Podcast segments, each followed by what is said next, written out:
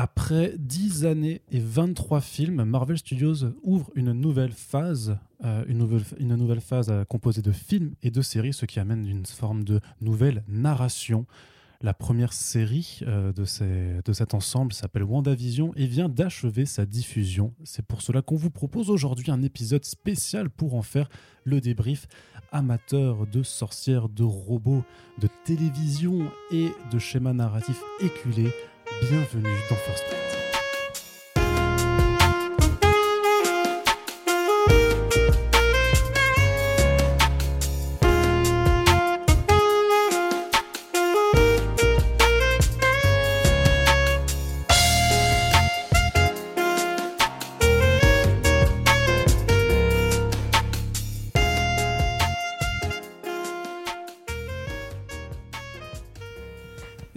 Cette émission qui va être, je le sens, excellente, et nous avons une, euh, nous avons des invités. Nous sommes six, comme les six faces d'un hexagone, puisque nous allons vous jeter un sort dans ce podcast. Vous sentez voilà un peu la fibre narrative qui commence à se délier.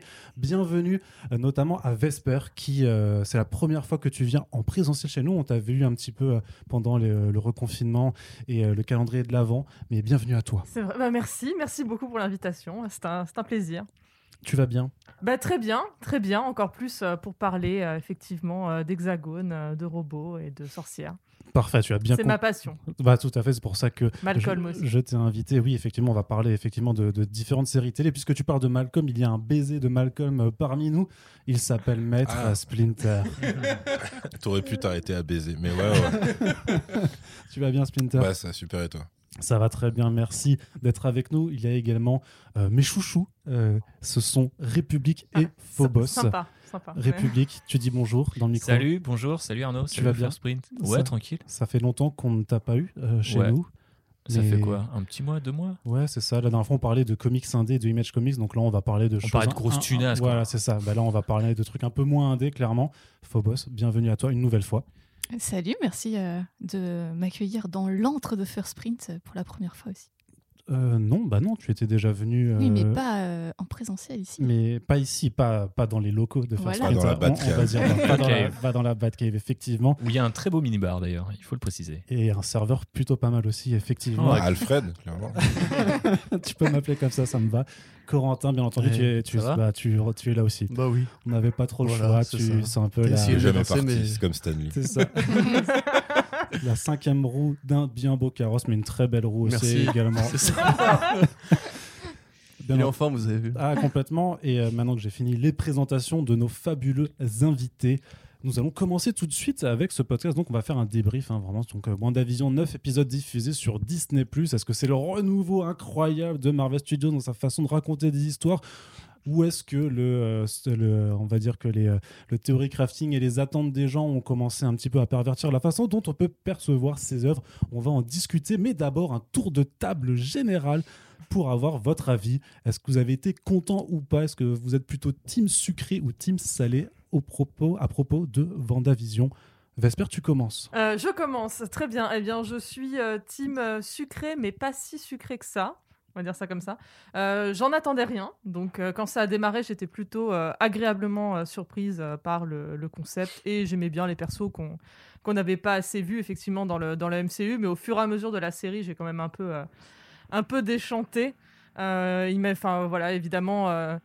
Là, le- tout commençait bien avec toutes ces histoires de mystère et euh, quand on commence bien à me balancer in your face, euh, m'expliquer comme si j'avais 4 ans euh, tout ce qui se passe, c'est déjà un peu moins Ouais. sympa et dès que c'est raccroché à 100% au MCU, ça, ça perdait un peu de son intérêt. D'accord. Splinter, on va, on, va, on va faire vraiment dans le tour euh, des, des, dans le sens inverse des aiguilles d'une montre, du coup. Splinter, maître, Splinter, bien entendu. Non, mais tu, tu l'as demandé en off, que je t'appelle maître pendant tout le podcast, donc euh, maintenant tu vas tu vas t'y tenir, quoi. Ok. Euh, bah écoute, je. En fait, j'a- j'allais dire, j'en attendais rien. J'attends pas vraiment les séries, les séries Marvel.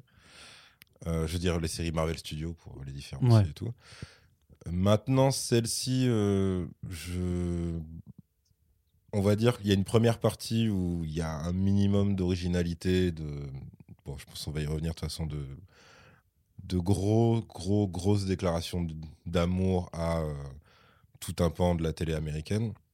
Donc euh, ça, ça c'est un truc qui peut me parler. Par contre, euh, l'histoire en toile de fond, même sans connaître les comics ou quoi, enfin, c'est c'est très facile en fait. Enfin, c'est très, euh, c'est c'est un long couloir. Tu sais ce qu'il va y avoir au bout.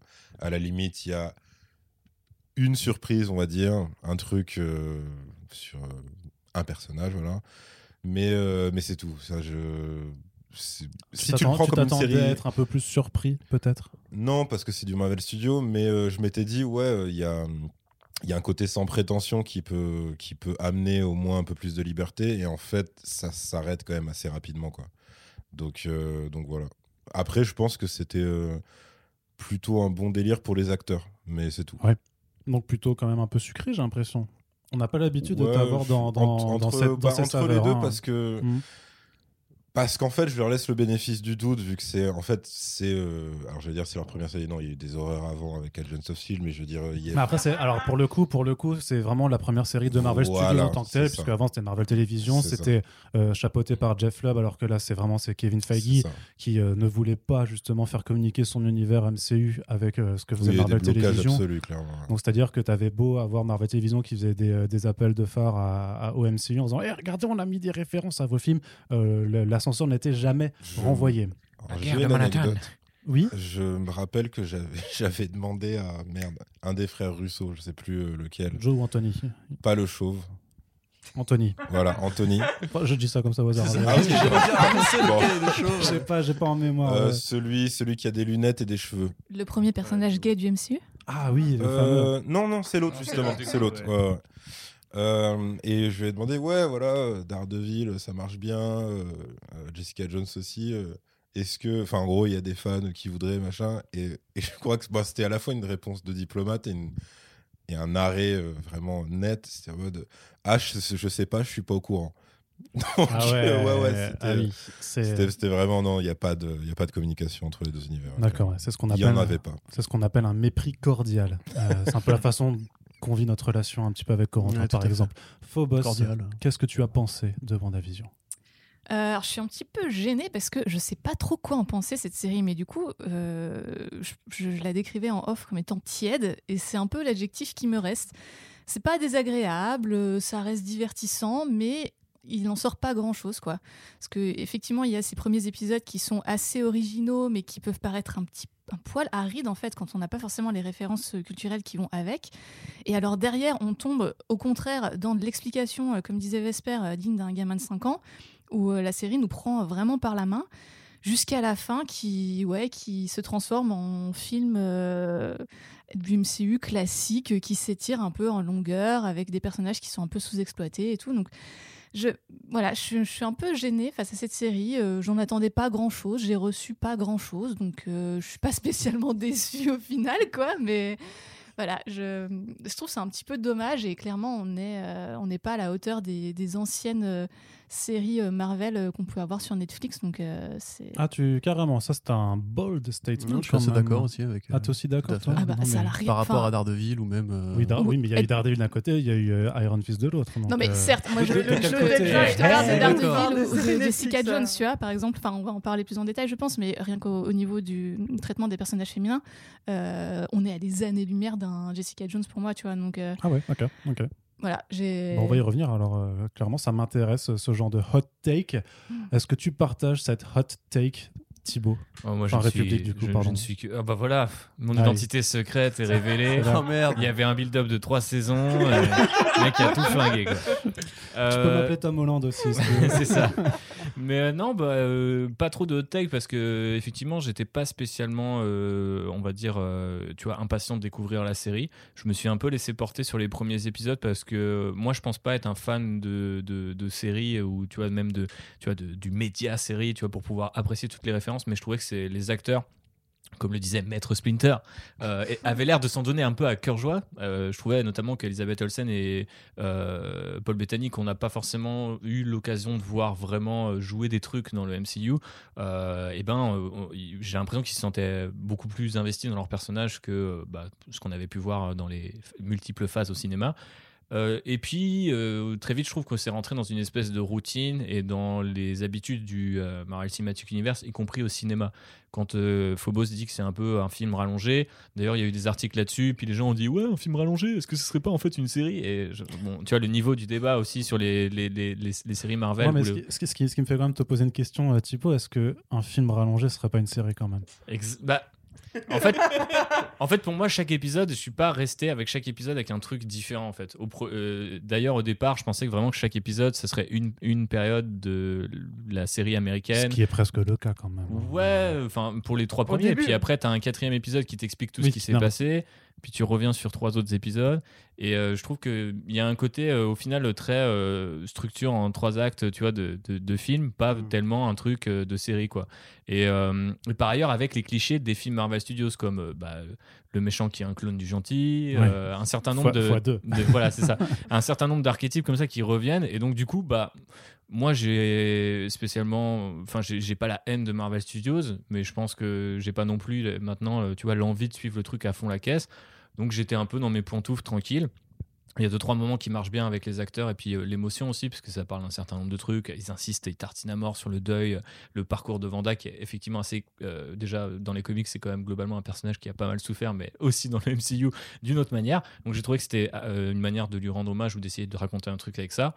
Donc ça ça marche plutôt bien et le reste euh, bah, moyen mais je pense qu'on va pouvoir en discuter et, et un peu interroger ce qu'est capable de faire ou non Marvel Studios avec ce format quoi. Tout à fait, ce sera à la fin du tour de table, hein, parce que c'est une première partie toujours un peu sans spoiler pour évoquer, pour évoquer pardon, un sentiment général, puis après on ira à fond les ballons euh, dans le détail. De toute façon, tous- tous les épisodes sont sur Disney ⁇ donc si jamais vous écoutez, si vous lancez ce podcast sans avoir regardé la série, ben, vous pouvez faire pause, les regarder, puis euh, faire la suite.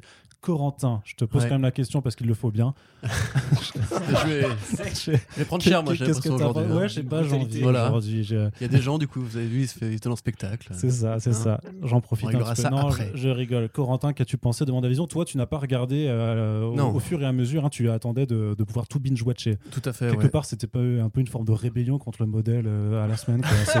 Quel vrai putain de rebelle, mon gars. surtout qu'en en plus, t'as piraté, toi, en plus, euh, Non, non, non, bah non, bah on paye Disney+, je vais quand même la regarder sur Disney+, même si très mauvaise plateforme qui force la HDR et dont les titres sont, pourris, je, voilà, je le dis pour vous Voilà, encore une autre tech dans First Print. Allez, Ben. on s'arrête pas. Non, après je cherche des trucs originaux à dire par rapport à ce long tour de table. Euh, par rapport à ce que disait, euh, ce que disait Phobos, pardon, justement, sur le côté euh, le comparatif avec les séries Marvel Télévision, c'est vrai que moi, en fait, et par rapport à ce que disait Thibaut aussi, j'ai du mal à considérer qu'en WandaVision, en plus de l'avoir vu en une seule fois, c'est vraiment une série télé. C'est-à-dire que pour moi, ce- cette série fait très film de Marvel Studios phase 1. C'est-à-dire que tu as vraiment tous les poncifs et tout. Là où justement les séries Marvel Télévision arrivaient un peu à s'affranchir de ce, ce- que je qualifie de modèle, grosso modo, de cahier des charges. Avec, comme tu le disais, le troisième acte qui appelle à la baston en CGI, qui appelle à, à la création d'un vilain qui va être justement le réplica de- du héros et qui va poser les questions que personne ne se pose par rapport à comment ça s'est bâti et compagnie. Euh, ce qui du coup, moi, m'agace en fait prodigieusement parce que on, tu disais tout à l'heure en intro que les mecs cherchaient de nouveaux formats, de, nouveaux récits et tout. En fait, ça reste la même putain de soupe, sauf qu'on va l'habiller un peu différemment. Euh, pendant cet épisode, donc pendant les deux tiers, tu vois, toi tu disais une moitié, moi je trouve quand même c'est plus deux tiers de séries qui pour moi passent bien. Et du coup, ils me font beaucoup penser à un truc comme Luke Cage, tu vois, où t'as sept épisodes qui sont plutôt pas mal avec euh, Cotton et après ça vraiment ça dégringole. Euh, Jessica Jones, c'était un peu même, le même problème. Euh, mais à la limite, je trouvais que c'était quand même plus entier à la fin parce que ça restait dans les clous de série télé. Là, on est vraiment sur un film avec. euh, et c'est la même problématique que, que Wonder Woman, tu vois. Wonder Woman, le film de Patty Jenkins, le premier, si tu veux, il essaie de trouver une sorte de propos sur euh, l'instinct grégaire, l'envie des humains d'en découdre, etc. Et Wonder Woman, qui au milieu de tout ça, qui incarne un petit peu un côté candide, qui découvre en fait que l'humain est un salaud et qui cherche dans les ombres un super méchant qui pourrait incarner euh, ce truc-là. Et tout le film, on lui dit mais non, t'es un peu, tu vois, t'es, déconnecté de la réalité. En fait, l'humain est là pour se faire la guerre, c'est ça le méchant, tu vois. Et à la fin, quand même, on dit ouais, mais en fait, non, non, il y a vraiment un méchant. et tu vois, il faut une C'est ça, à baston. la fin, on dit, tu sais, le mec euh, moche avec la moustache. Et là. on, dit, et on dit justement pareil compromis que c'est pas vraiment lui, c'est lui, mais c'est aussi le destin humain. On trouve une sorte d'entre-deux foireux. Et là, c'est un peu le problème que j'ai avec la série. C'est, franchement, je me suis pas ennuyé. Euh, effectivement, moi, je regarde pas les séries en épisodique parce que justement, j'aime pas ce côté theory crafting, euh, attendre euh, et se prendre au jeu justement. De putain, ça m'a, ça m'a un peu hypé, vivement la suite et tout, parce que justement, on peut souvent être déçu quand on, quand on, se laisse, quand avoir par ça. Donc au final, je trouve que en tant que produit de série télé, c'est un bel effort. Il y a des idées mais ça reste du Marvel Studios. Et effectivement, tu disais tout à l'heure 10, 10 ans, c'est 13 ans hein, aujourd'hui maintenant de Marvel Studios. Au bout de 13 ans, je pense qu'on est quand même en droit d'attendre autre chose. Tu vois. Et c'est la fin de mon avis pendant qu'Arnaud réfléchit. euh. Non, j'étais en train de faire un calcul mental, mais vu que je n'ai plus mes facultés de, de l'époque, euh, ça, ça prend un peu plus Tu de temps. parler des bactéries, de, Oui, du lait. c'est vrai, et- c'est vrai, c'est vrai, ça fait 13 ans maintenant avec 2 minutes Man. Euh, effectivement, mais après le truc c'est que la, la- la construction, ensuite je suis en train de, de- j'essaie aussi de, de compter mentalement, d'additionner toutes les minutes sans les génériques de tous les épisodes et voir si on arrivait à plus que un 3, film, 3, ouais. 3 4 heures en fait. euh, je sais ça. pas. Ils avaient dit film de 6 heures, mais on, en est, fait, on est non, à on est, moitié moins. on, a un petit, on est vachement, vachement plus C'était bas. quand même Quoi. 7 minutes de générique à chaque, à chaque épisode. Ouais. Mais le truc Un c'est que nouveau défi pour Zack Snyder. Mais le, le- le truc, c'est que ça, ça permet quand même, une, si tu veux, un peu un découpage narratif où tu peux un peu plus accentuer les. les enfin, disons que si c'était en film, tu aurais des transitions qui seraient, je pense, beaucoup trop abruptes. Et que là, ça te permet d'avoir notamment des effets de, de pause et de coupure entre les différentes périodes, notamment télévisuelles évoquées, mais aussi de ménager ces effets avec l'un ou l'autre cliffhanger, qui est quand même un Ouais, petit peu. ça, ça, ça et qui, quelque bien, part, justement. reprendre un peu la, la- la narration qu'on a aussi Les de toute façon, génériques, dans, tu vois, les génériques, c'est des bonnes idées. Par exemple, on parlait du. De début. Pas, Voilà, pas parce, que, le générique de fin, ça n'a jamais été Oui, non, non, les génériques de début, voilà, effectivement. Où tu as Mm. justement fait ces hommages à ma sorcière bien-aimée, à Malcolm, à, je sais pas, à Dick Van Dyke, etc. Euh, y a des, enfin, en fait, les mecs, ils ont cherché, si tu veux, ils ont fait leur devoir. C'est gavé de références, c'est gavé d'easter eggs, c'est gavé de clins d'œil et tout, aux comics, mais même pas que, euh, à l'histoire de Marvel Studios, etc. Et comme on disait tout à l'heure, euh, hors micro, justement, c'est aussi un bon payoff par rapport à Avengers Endgame. C'est que c'est peut-être le premier produit qui justement prend au sérieux le blip, enfin le, le- le snap, qui prend au sérieux euh, même Captain Marvel, tu vois, quelque part, euh, euh, par rapport au personnage dont on a parlé tout à l'heure. Donc il y a des bonnes choses, c'est pour ça que moi j'ai du mal à être vraiment totalement salé. D'ailleurs, je crois que je suis peut-être finalement le plus optimiste aujourd'hui, je m'écoute parler là, et mon, Eh, avis, eh. Se, mon, mon avis se cimente peu à peu, tu vois. Ils se découvrent les mêmes. Mais justement, c'est parce que j'ai zéro attente aussi. Tu vois, ce qui, quelque part, c'est un peu triste pour une boîte qui fait 2,8 milliards de, de dollars euh, en, en un film, de se dire que t'attends plus rien de leur produit. Quoi. Ouais, effectivement. Donc là, c'est le moment où tu me demandes, et toi, Arnaud, est-ce que. Et toi, Arnaud, qu'est-ce qu'on a pensé? Ah, bah, je sais pas, j'ose pas En donner fait, mon fous, avis. euh. C'est vrai aussi. non, mais que, que dire qui n'a pas déjà été dit, quoi. Après, euh, je, je- moi, ce qui m'énerve, enfin, pas ce qui m'énerve le plus, c'est que je reste souvent sur. euh, je suis de toute façon quelqu'un de très négatif au général, mais que je reste souvent aussi sur mes dernières impressions. Et que la dernière impression, forcément, sur l'épisode 9, à l'heure où on enregistre ce podcast, il m'a encore un peu resté en travers de la gorge. C'est-à-dire, j'étais plus vénère contre l'épisode 8, euh, clairement, qui était vraiment ce- voilà, cette impression de, euh, de prendre un enfant par la main. euh, comme, et même si j'adore la chanson, euh, c'était pas ce que, ce- que j'attendais pour, euh, pour, ça, pour cette série. Et en fait, surtout que c'est dommage. C'est juste que je me dis, ça fait, voilà, ça fait 13 ans euh, qu'ils existent. euh, ça fait, il y, a- il y a eu 23 films. euh, et ils sont quand même, enfin, ils ont tous les moyens du monde. C'est Disney, c'est la première boîte du monde quasiment. Ils ont les moyens de faire des trucs qui sont réellement dingues. Et je pense qu'ils ont des gens créativement derrière qui sont capables de faire plein de choses euh, vraiment incroyables.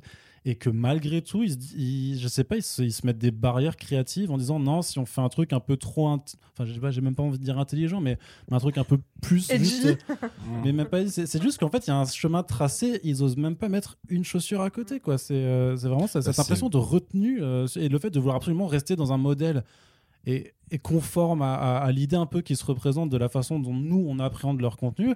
Alors que j'ai envie de dire, bon, oui, il y a des gens qui sont plus ou moins réceptifs, qui auront plus ou moins les références, mais c'est pas grave au pire. J'ai pas, j'ai jamais regardé euh, The Dick Van Dyke Show, ça m'a pas empêché de kiffer le, le truc et puis après de me renseigner, de dire ah ouais c'est pour ça que c'est machin. J'avais pas besoin qu'on me mette après Vanda qui mate The Dick Van Dyke Show pendant Avec son minutes. sur- euh, surtout, surtout qu'il y a, enfin, tu- il y a tu une vois, il y a- grosse tricherie sur ça, c'est que vu l'âge qu'elle a et ce que ce qu'on te montre, pourquoi il y a un épisode qui ressemble à Modern Family? Oui, Ouais, c'est vrai. je ouais. l'ai pas. Oui, Ouais. non, Bah, mais- c'est-à-dire c'est l'épisode où il parle à 2000, face 2010. cam, Ouais, c'est. Modern Family. Mm.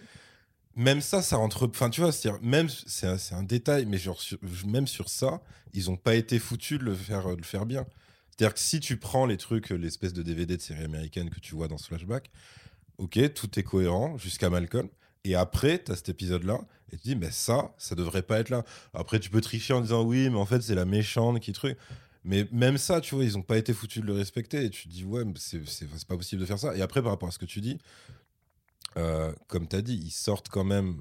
Alors, ok, il y a eu- le, dernier Spider-Man entre temps, mais je veux dire, ils sortent de, Endgame, tu vois, théoriquement, surtout ces deux personnages-là en particulier. Dans Endgame, il y avait des, il y avait des morts, tu vois, c'était adressé et tout, machin. C'était assumé par le film.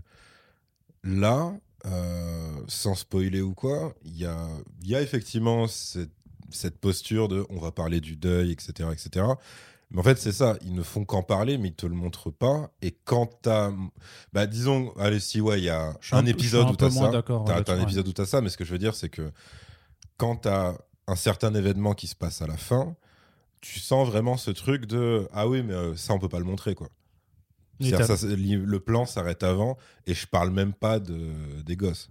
Ouais. Alors là c'est Oui.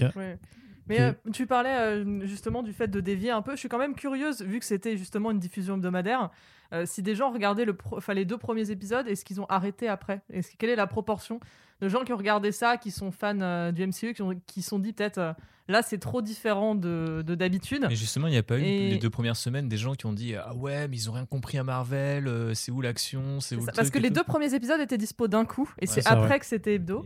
Et, euh, et je sais que, enfin, même des gens que je connais ou, enfin, j'ai vu sur Twitter, mais je sais pas, voilà, quelle est la proportion dans la réalité euh, véritable de gens qui ont vraiment, qui sont fans de Avengers et tout, et qui se sont dit, ouais, en fait, enfin, vous êtes bien mignons avec vos séries, vos séries en noir et blanc euh, dont j'ai rien à foutre, mais euh, du coup, euh, voilà, moi justement, je veux voir euh, des gens qui se tapent euh, avec euh, en CGI et, euh, et du coup, je continue pas, euh, c'est de la merde.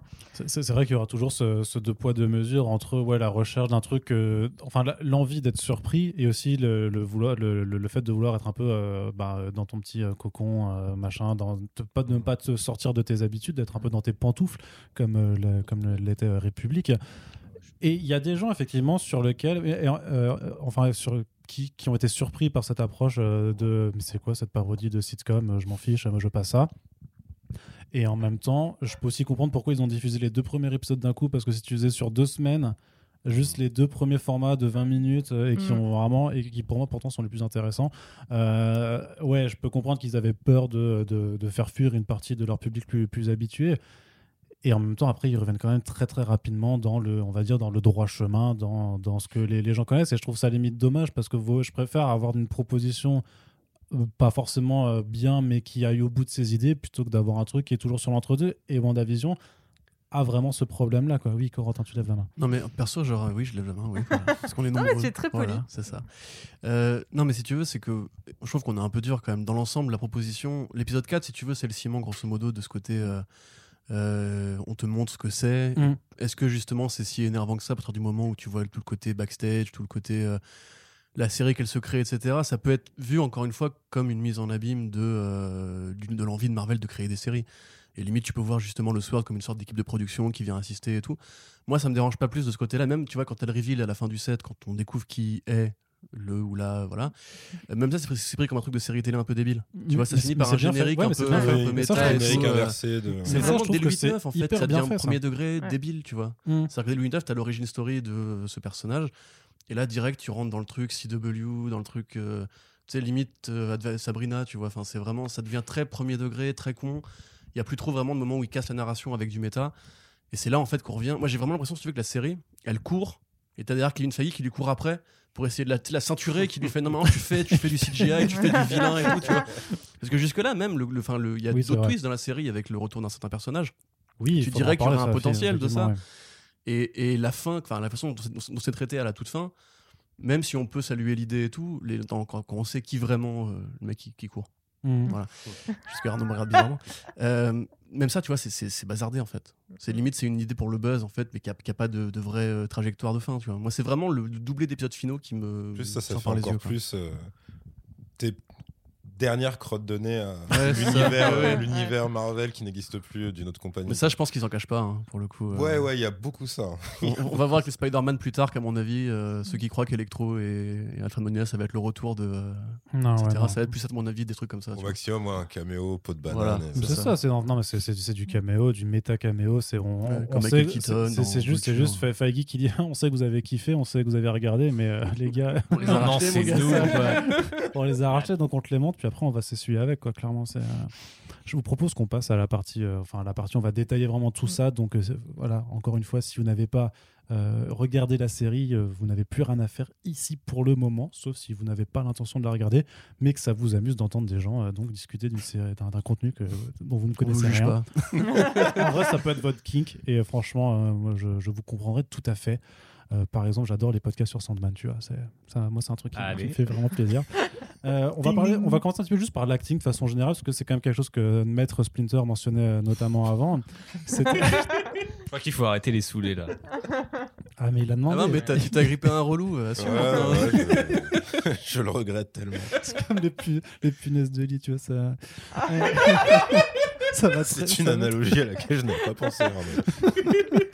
Euh, Qu'est-ce que je veux dire? Oui, l'acting, est quand même, on a quand même des comédiens qui se font plaisir et qui ont notamment des choses à faire vivre à leurs personnages et à leur raconter. Faust, je me tourne vers toi. Qu'est-ce que tu as pensé un petit peu déjà du duo principal, donc hein, incarné par euh, Elisabeth Olsen et Paul Bettany, qui n'avaient effectivement pas eu forcément droit à tant d'exposition que ça dans leur film et dont la romance et la relation étaient surtout racontées entre les films et euh, elle était un peu laissée libre cours à l'imagination des spectateurs. Alors que là, on rentre vraiment dans le sujet.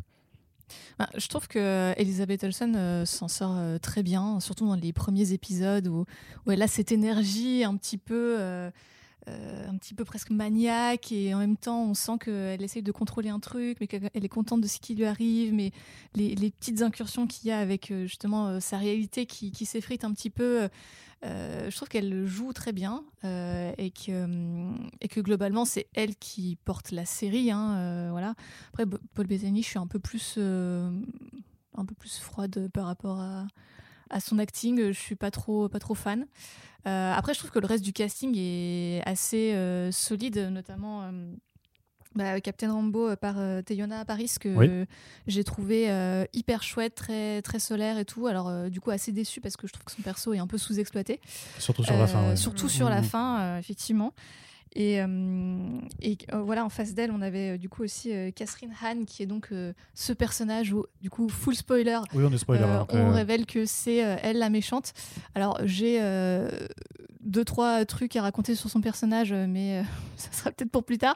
Mais du coup, je trouve que l'actrice s'en sort très bien sur la partie euh, vraiment euh, sitcom, où elle est Ah oui. absolument incroyable, la manière dont elle. Elle snap dans son rôle d'un instant à l'autre, ce qu'on voit dans le dernier épisode, je trouve qu'elle est très très forte. Par contre, je trouve que ça fonctionne pas trop euh, quand elle est dans son perso de méchante. Ouais. Mm, Mais mm, ça, je pense que ça aussi, euh, ça vient, bon, non seulement de l'écriture, mais euh, peut-être aussi de tout ce qui est cara design. En fait, je trouve qu'il y a un truc qui fonctionne pas dans son costume, dans son make-up. Voilà, Il y a des trucs qui sont un peu ratés. maquillage Donc, au niveau des. Je t'avoue que la première fois qu'elle apparaît vraiment en sorcière, je l'ai plus reconnue. Je me suis dit, mais c'est de nouveau, c'est vraiment Catherine ils ont pas changé l'actrice. ça- ça- ça, la, la gestuelle qu'ils lui font faire, Euh, Ouais. la Elle est direction Elle est juste décoiffée. Enfin, c'est Ouais. trop, euh, c'est gênant. ouais. Voilà, sinon, euh, sinon le, le reste du casting est, est très bien. Ça me fait plaisir de voir euh, de nouveau euh, Agent Who, je sais plus Jimmy le nom de euh, l'acteur, mais Park.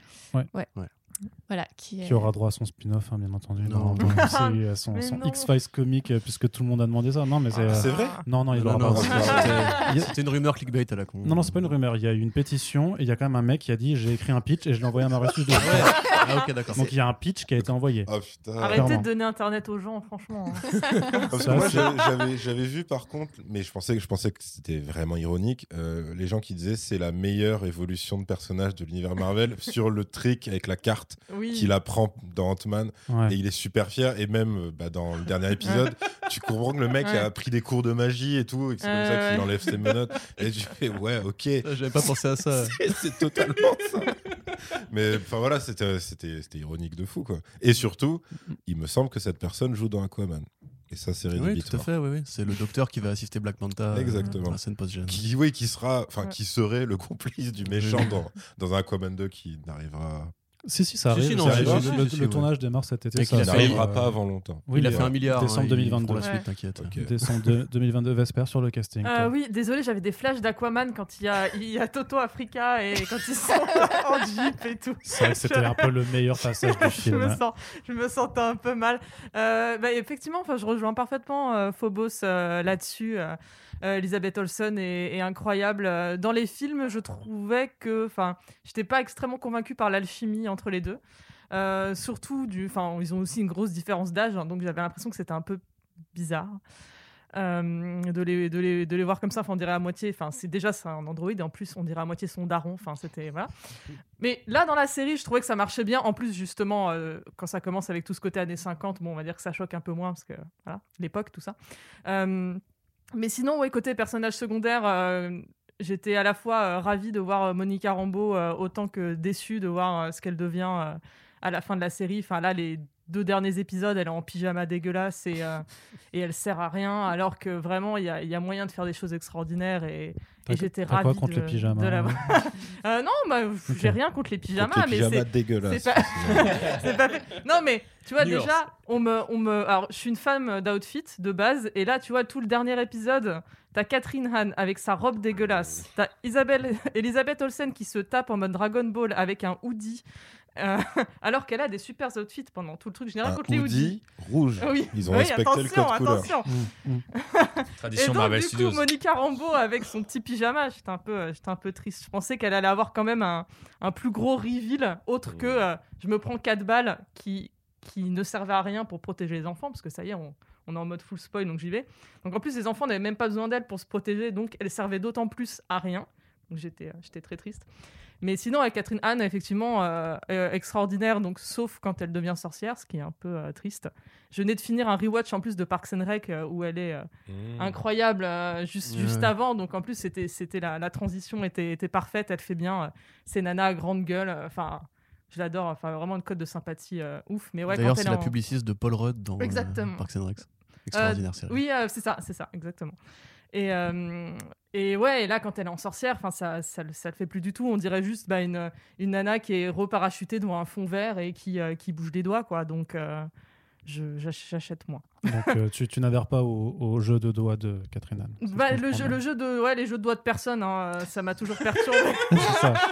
ça m'a toujours perturbé, mais bon, après, ça, c'est, c'est, c'est chacun son kink aussi. Hein, moi, je, Il faut pas je juger. juge pas. Et puis Darcy, ça fait plaisir de Oui, la revoir, dire- mais donc, pareil. Voilà, euh, je veux dire, et Kat Dennings alors? Bah ouais, bah, plaisir de la revoir dans l'épisode 4 parce que bah, Kat Dennings, tout le monde l'aime. Je- Enfin, je connais personne qui n'aime pas cette fille. C'est là que non, je vous regarde, non, c'est bon, vous avez pas l'air de me contredire. À l'époque de Thor, de Thor 1 et 2, elle était, euh, c'était un peu le mouton noir quand même. Euh, Ouais, bah. pff, elle, elle- Très de toute Elle façon, était- elle- Ah oui, elle était déjà Dans dans, le le temps, 1. ouais, je ouais. que dans ouais, le mais 2, mais bon. oui, elle Déjà avec le bonnet. euh, Thor, c'était ouais. déjà compliqué de base, donc euh, tu fais ce que tu peux avec ce que t'as, quoi. Mais elle, elle est, elle, elle est marrante. Mais justement, Ah, tu après. l'as euh, tu l'as trouvé marrante là-dedans? Non, elle, elle est- comment dire Elle Ouais, bah, m'inspire tu une cote de non, mais- mais sympathie, tu, peux, vois Je veux dire, je veux dire. T'obliges un, Vesper. peu les gens à parler, à Elle- penser elle- comme toi. en fait. La relance qui est pas du tout innocente. Donc, donc là, ce que tu es en train de dire, c'est que tu l'as trouvé marrante. C'est ce que tu es en train de nous expliquer. C'est un peu ce que tu es en train de dire à- Non, mais aux éditeurs elle de paraît, Print. elle me paraît sympathique. Non, Je mais sais- la je la France veut vois, savoir, Je la Vesper. vois, j'ai envie de boire des coups avec elle. Tu vois ce que je veux dire ou Mais pas ça, Oui, c'est le confinement. Oui, parce que ça fait longtemps que j'ai pas bu des coups avec des gens, c'est vrai. Donc du coup là, elle était cool et encore une fois, je trouve que comme Monica, euh, fin de la série, euh, tu vois, enfin, tu sens qu'elle a qu'elle joue un deux rôle quand secondes et même. demie, quoi. C'est ça, elle joue elle, un- c'est sa doublure. Elle joue un rôle important normalement quand même dans, pour le, faire avancer l'intrigue et révéler le, le grand twist. Oh Ouais, là enfin, là. là, enfin, Et en fait, ça- elle sert à rien quoi. Darcy Bah Darcy, enfin, ouais. tu, tu comprends qu'elle est. Non, non, parce que t'as dit faire avancer l'intrigue alors qu'elle fait juste avancer un camion euh, de Ouais, glace. non, quoi, c'est ça, Enfin, ça l'intrigue du coup, tu vois, qui se Dans le début de la peu, série, euh, c'est Mais elle- elle, elle a respecté le feu rouge. C'est. Ouais, elle qui comprend que c'est une, série et qui trouve le flux et qui monte la série à tout le monde. Oui, c'est vrai qu'elle a, la, carte euh, J'explique la série aux gens qui, la regardent. euh, Donc j'en attendais un peu plus que euh, oui, je vais juste à la fin réapparaître avec mon camion et voilà, ouais. c'est fini. Alors, il y avait aussi un- un- la, la- la présence de, de certaines actrices plutôt, euh, plutôt célèbres comme euh, Emma Caulfield euh, qui joue euh, Dottie euh, dedans, donc la, la petite. La blonde. euh, la, la blonde, ouais. Ouais. Je j'ai pas su, ah, enfin, elle est connue et elle est appréciée des gens, mais c'est pas un, un genre de, de présence qui vous a. Je tourne vers quelqu'un. J'ai Euh, non, je l'ai- en fait, je, je l'ai Maître reconnu, Splinter. mais je sais pas Ouais. d'où. Par contre, euh, ils ont recasé la mère de 70 Show dans le premier épisode, D'accord. Qui est, euh, Oui, bah, c'est la femme, euh, qui- du, du boss Hart, de Vision. Ah, mais oui, oui, bien sûr. Et oui. ça, c'était c'était assez marrant, tu vois, parce que enfin, ils l'ont clairement pas pris par hasard. Enfin, Non, non, effectivement, ouais. Elle fait valer les trucs, cette meuf. En Madame plus, euh. Hart. euh, ouais, ouais, C'est ça. euh, Euh, je, suis- je suis désolé, hein, j'ai pas, j'ai pas le nom de l'actrice en tête, c'est pour ça que je dis la mère dans Ouais, 70 ouais, ouais, il n'y a pas de souci, mais je, vais- je vais pouvoir le, le- le Euh, retrouver. Mais justement, ton avis, du coup, sur le, sur sur le, le casting, cast, euh, sur les comédiens et je- comédiennes. Bah, moi, je trouve que, pareil, dans, dans la première partie, on va dire ça comme ça, de la série, euh, ils ont, en fait, on leur donne vraiment à bouffer parce que que ce soit, tu sais, c'est un peu, bah, un peu le principe euh, du Truman Show, toute proportion gardée, c'est-à-dire c'est toujours intéressant de voir des acteurs jouer des persos qui sont eux-mêmes dans un rôle. Et ils y arrivent quand même tous, même, même les mecs ultra secondaires, genre le Renoir et tout. Ils arrivent à, créer cette espèce de malaise euh, qui progresse petit à petit, où tu dis c'est étrange, on dirait qu'ils se forcent à être heureux. Ils arrivent à créer ce truc-là. Alors ça s'arrête très vite, mais euh, le, le temps, euh, quand ils, quand ils le font, je trouve que ça marche plutôt bien. Et après, ouais, bah, Catherine Anne, euh, pareil pour, pour ceux qui, écouteraient, qui, qui la situeraient pas forcément. C'est vraiment une reine de la comédie US. C'est vraiment une meuf. Si vous avez vu euh, Step Brothers, c'est, euh, enfin là, tu vois toute sa folie dans ce film, même si c'est un rôle secondaire. Et elle a, en- enfin, elle a enchaîné vraiment beaucoup, beaucoup de rôles. C'est vrai que c'était très rarement, voire jamais euh, elle l'héroïne.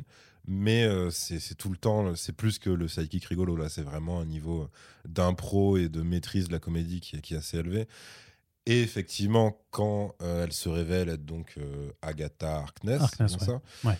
Euh, qui en- plus c'est drôle parce que moi j'ai vraiment l'image euh, de la vieille dans les comics, quoi, tu vois. Donc c'était même si tu dis ouais avec la prononciation Agnès et tout, je dis ok d'accord, il y a peut-être un truc, mais c'est vrai que tu te dis ok, ils ont essayé de la, de la recustomiser pour qu'elle te rappelle un peu ce truc de, de grande dame avec une, une sorte de très, euh, enfin une robe, une cape noire, etc.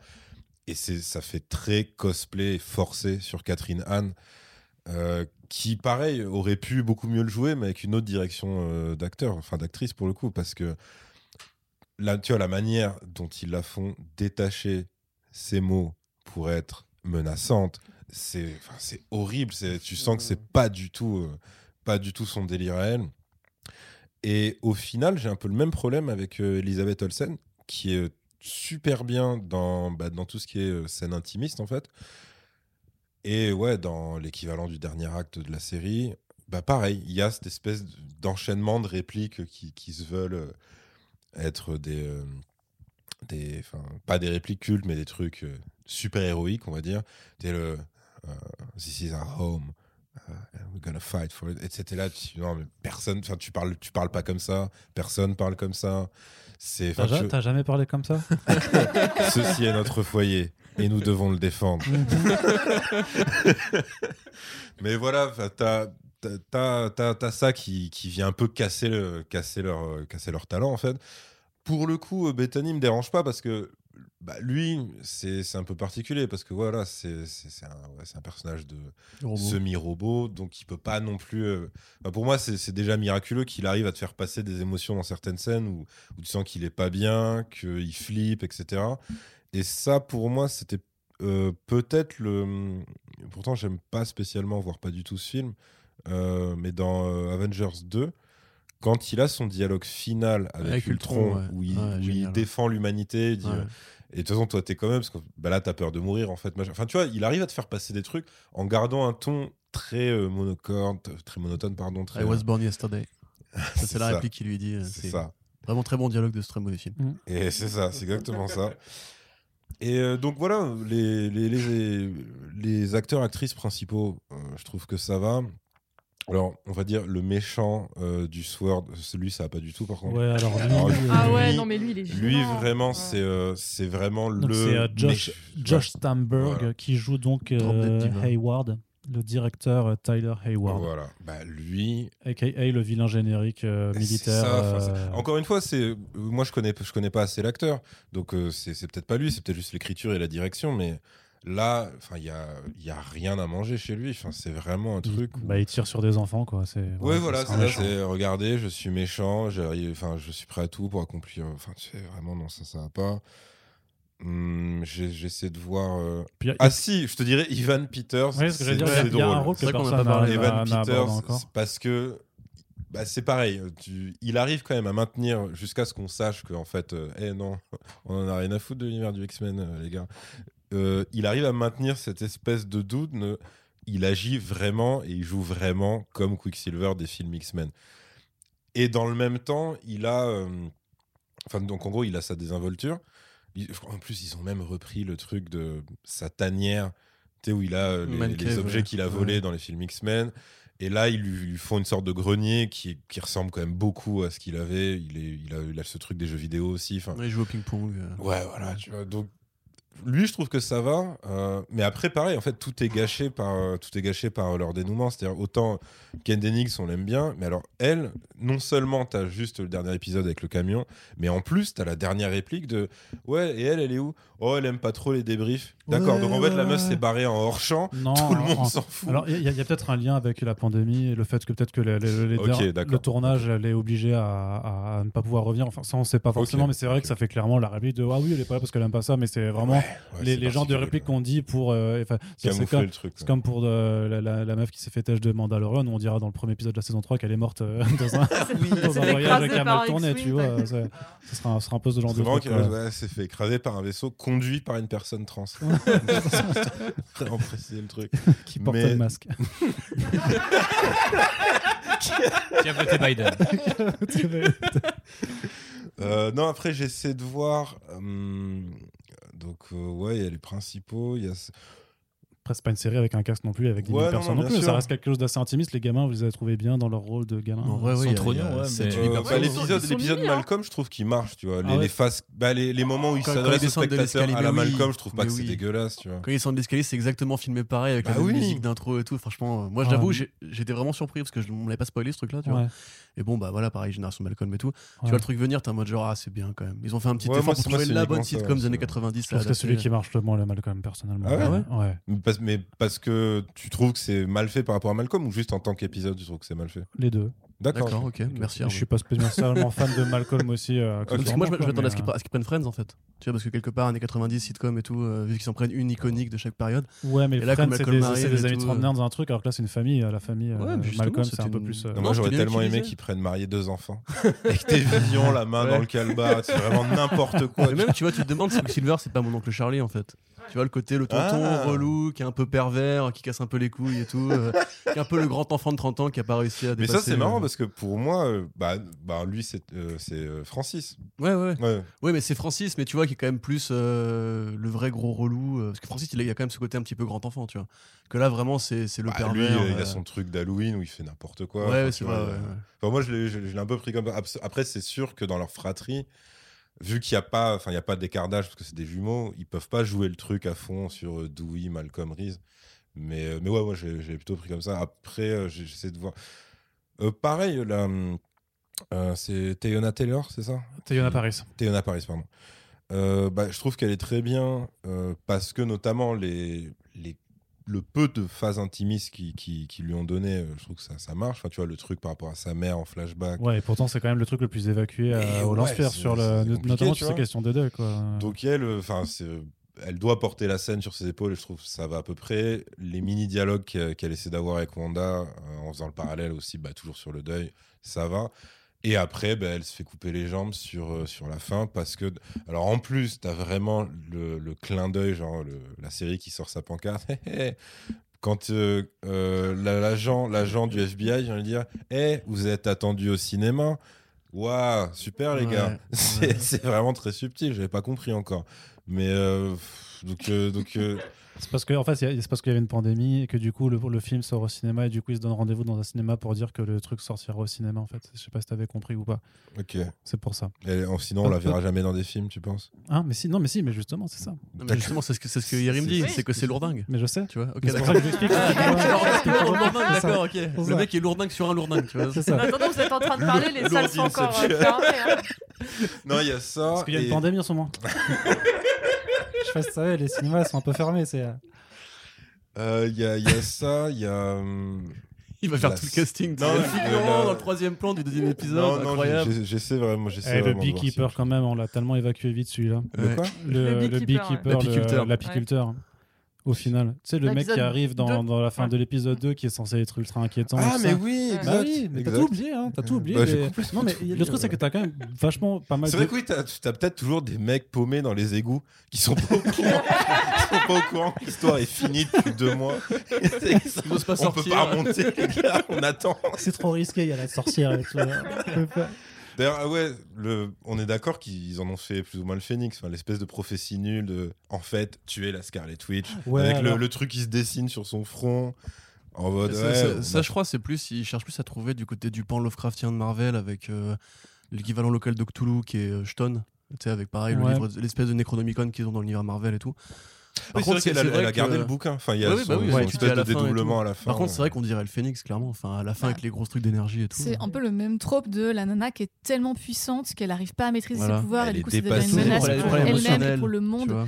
Et, euh, et en plus, là, tu rajoutes ça avec le truc de oh la sorcière qui en plus est au banc de la société. Mais et ça, c'était complètement le syndrome de Jane Grey aussi, ouais, clairement. euh, Mais, euh, Ouais. Mais là, d'autant- rousses toutes les deux. D'autant plus où personne ne sait ce que c'est ses pouvoirs au final. Pardon. D'autant plus où personne ne sait ce que c'est ses pouvoirs. Enfin, tu vois, au début, quand ça commence, dans la manière dont elle a été euh, incorporée dans le, dans le MCU, les fans de comics savent à peu près ce qu'elle est censée faire, mais dans le film, c'est un peu un joker de euh, bah là, en fonction de l'action, euh, là, elle balance un truc rouge et ça fait ça, et là, elle détruit un truc et personne comprend en fait. euh.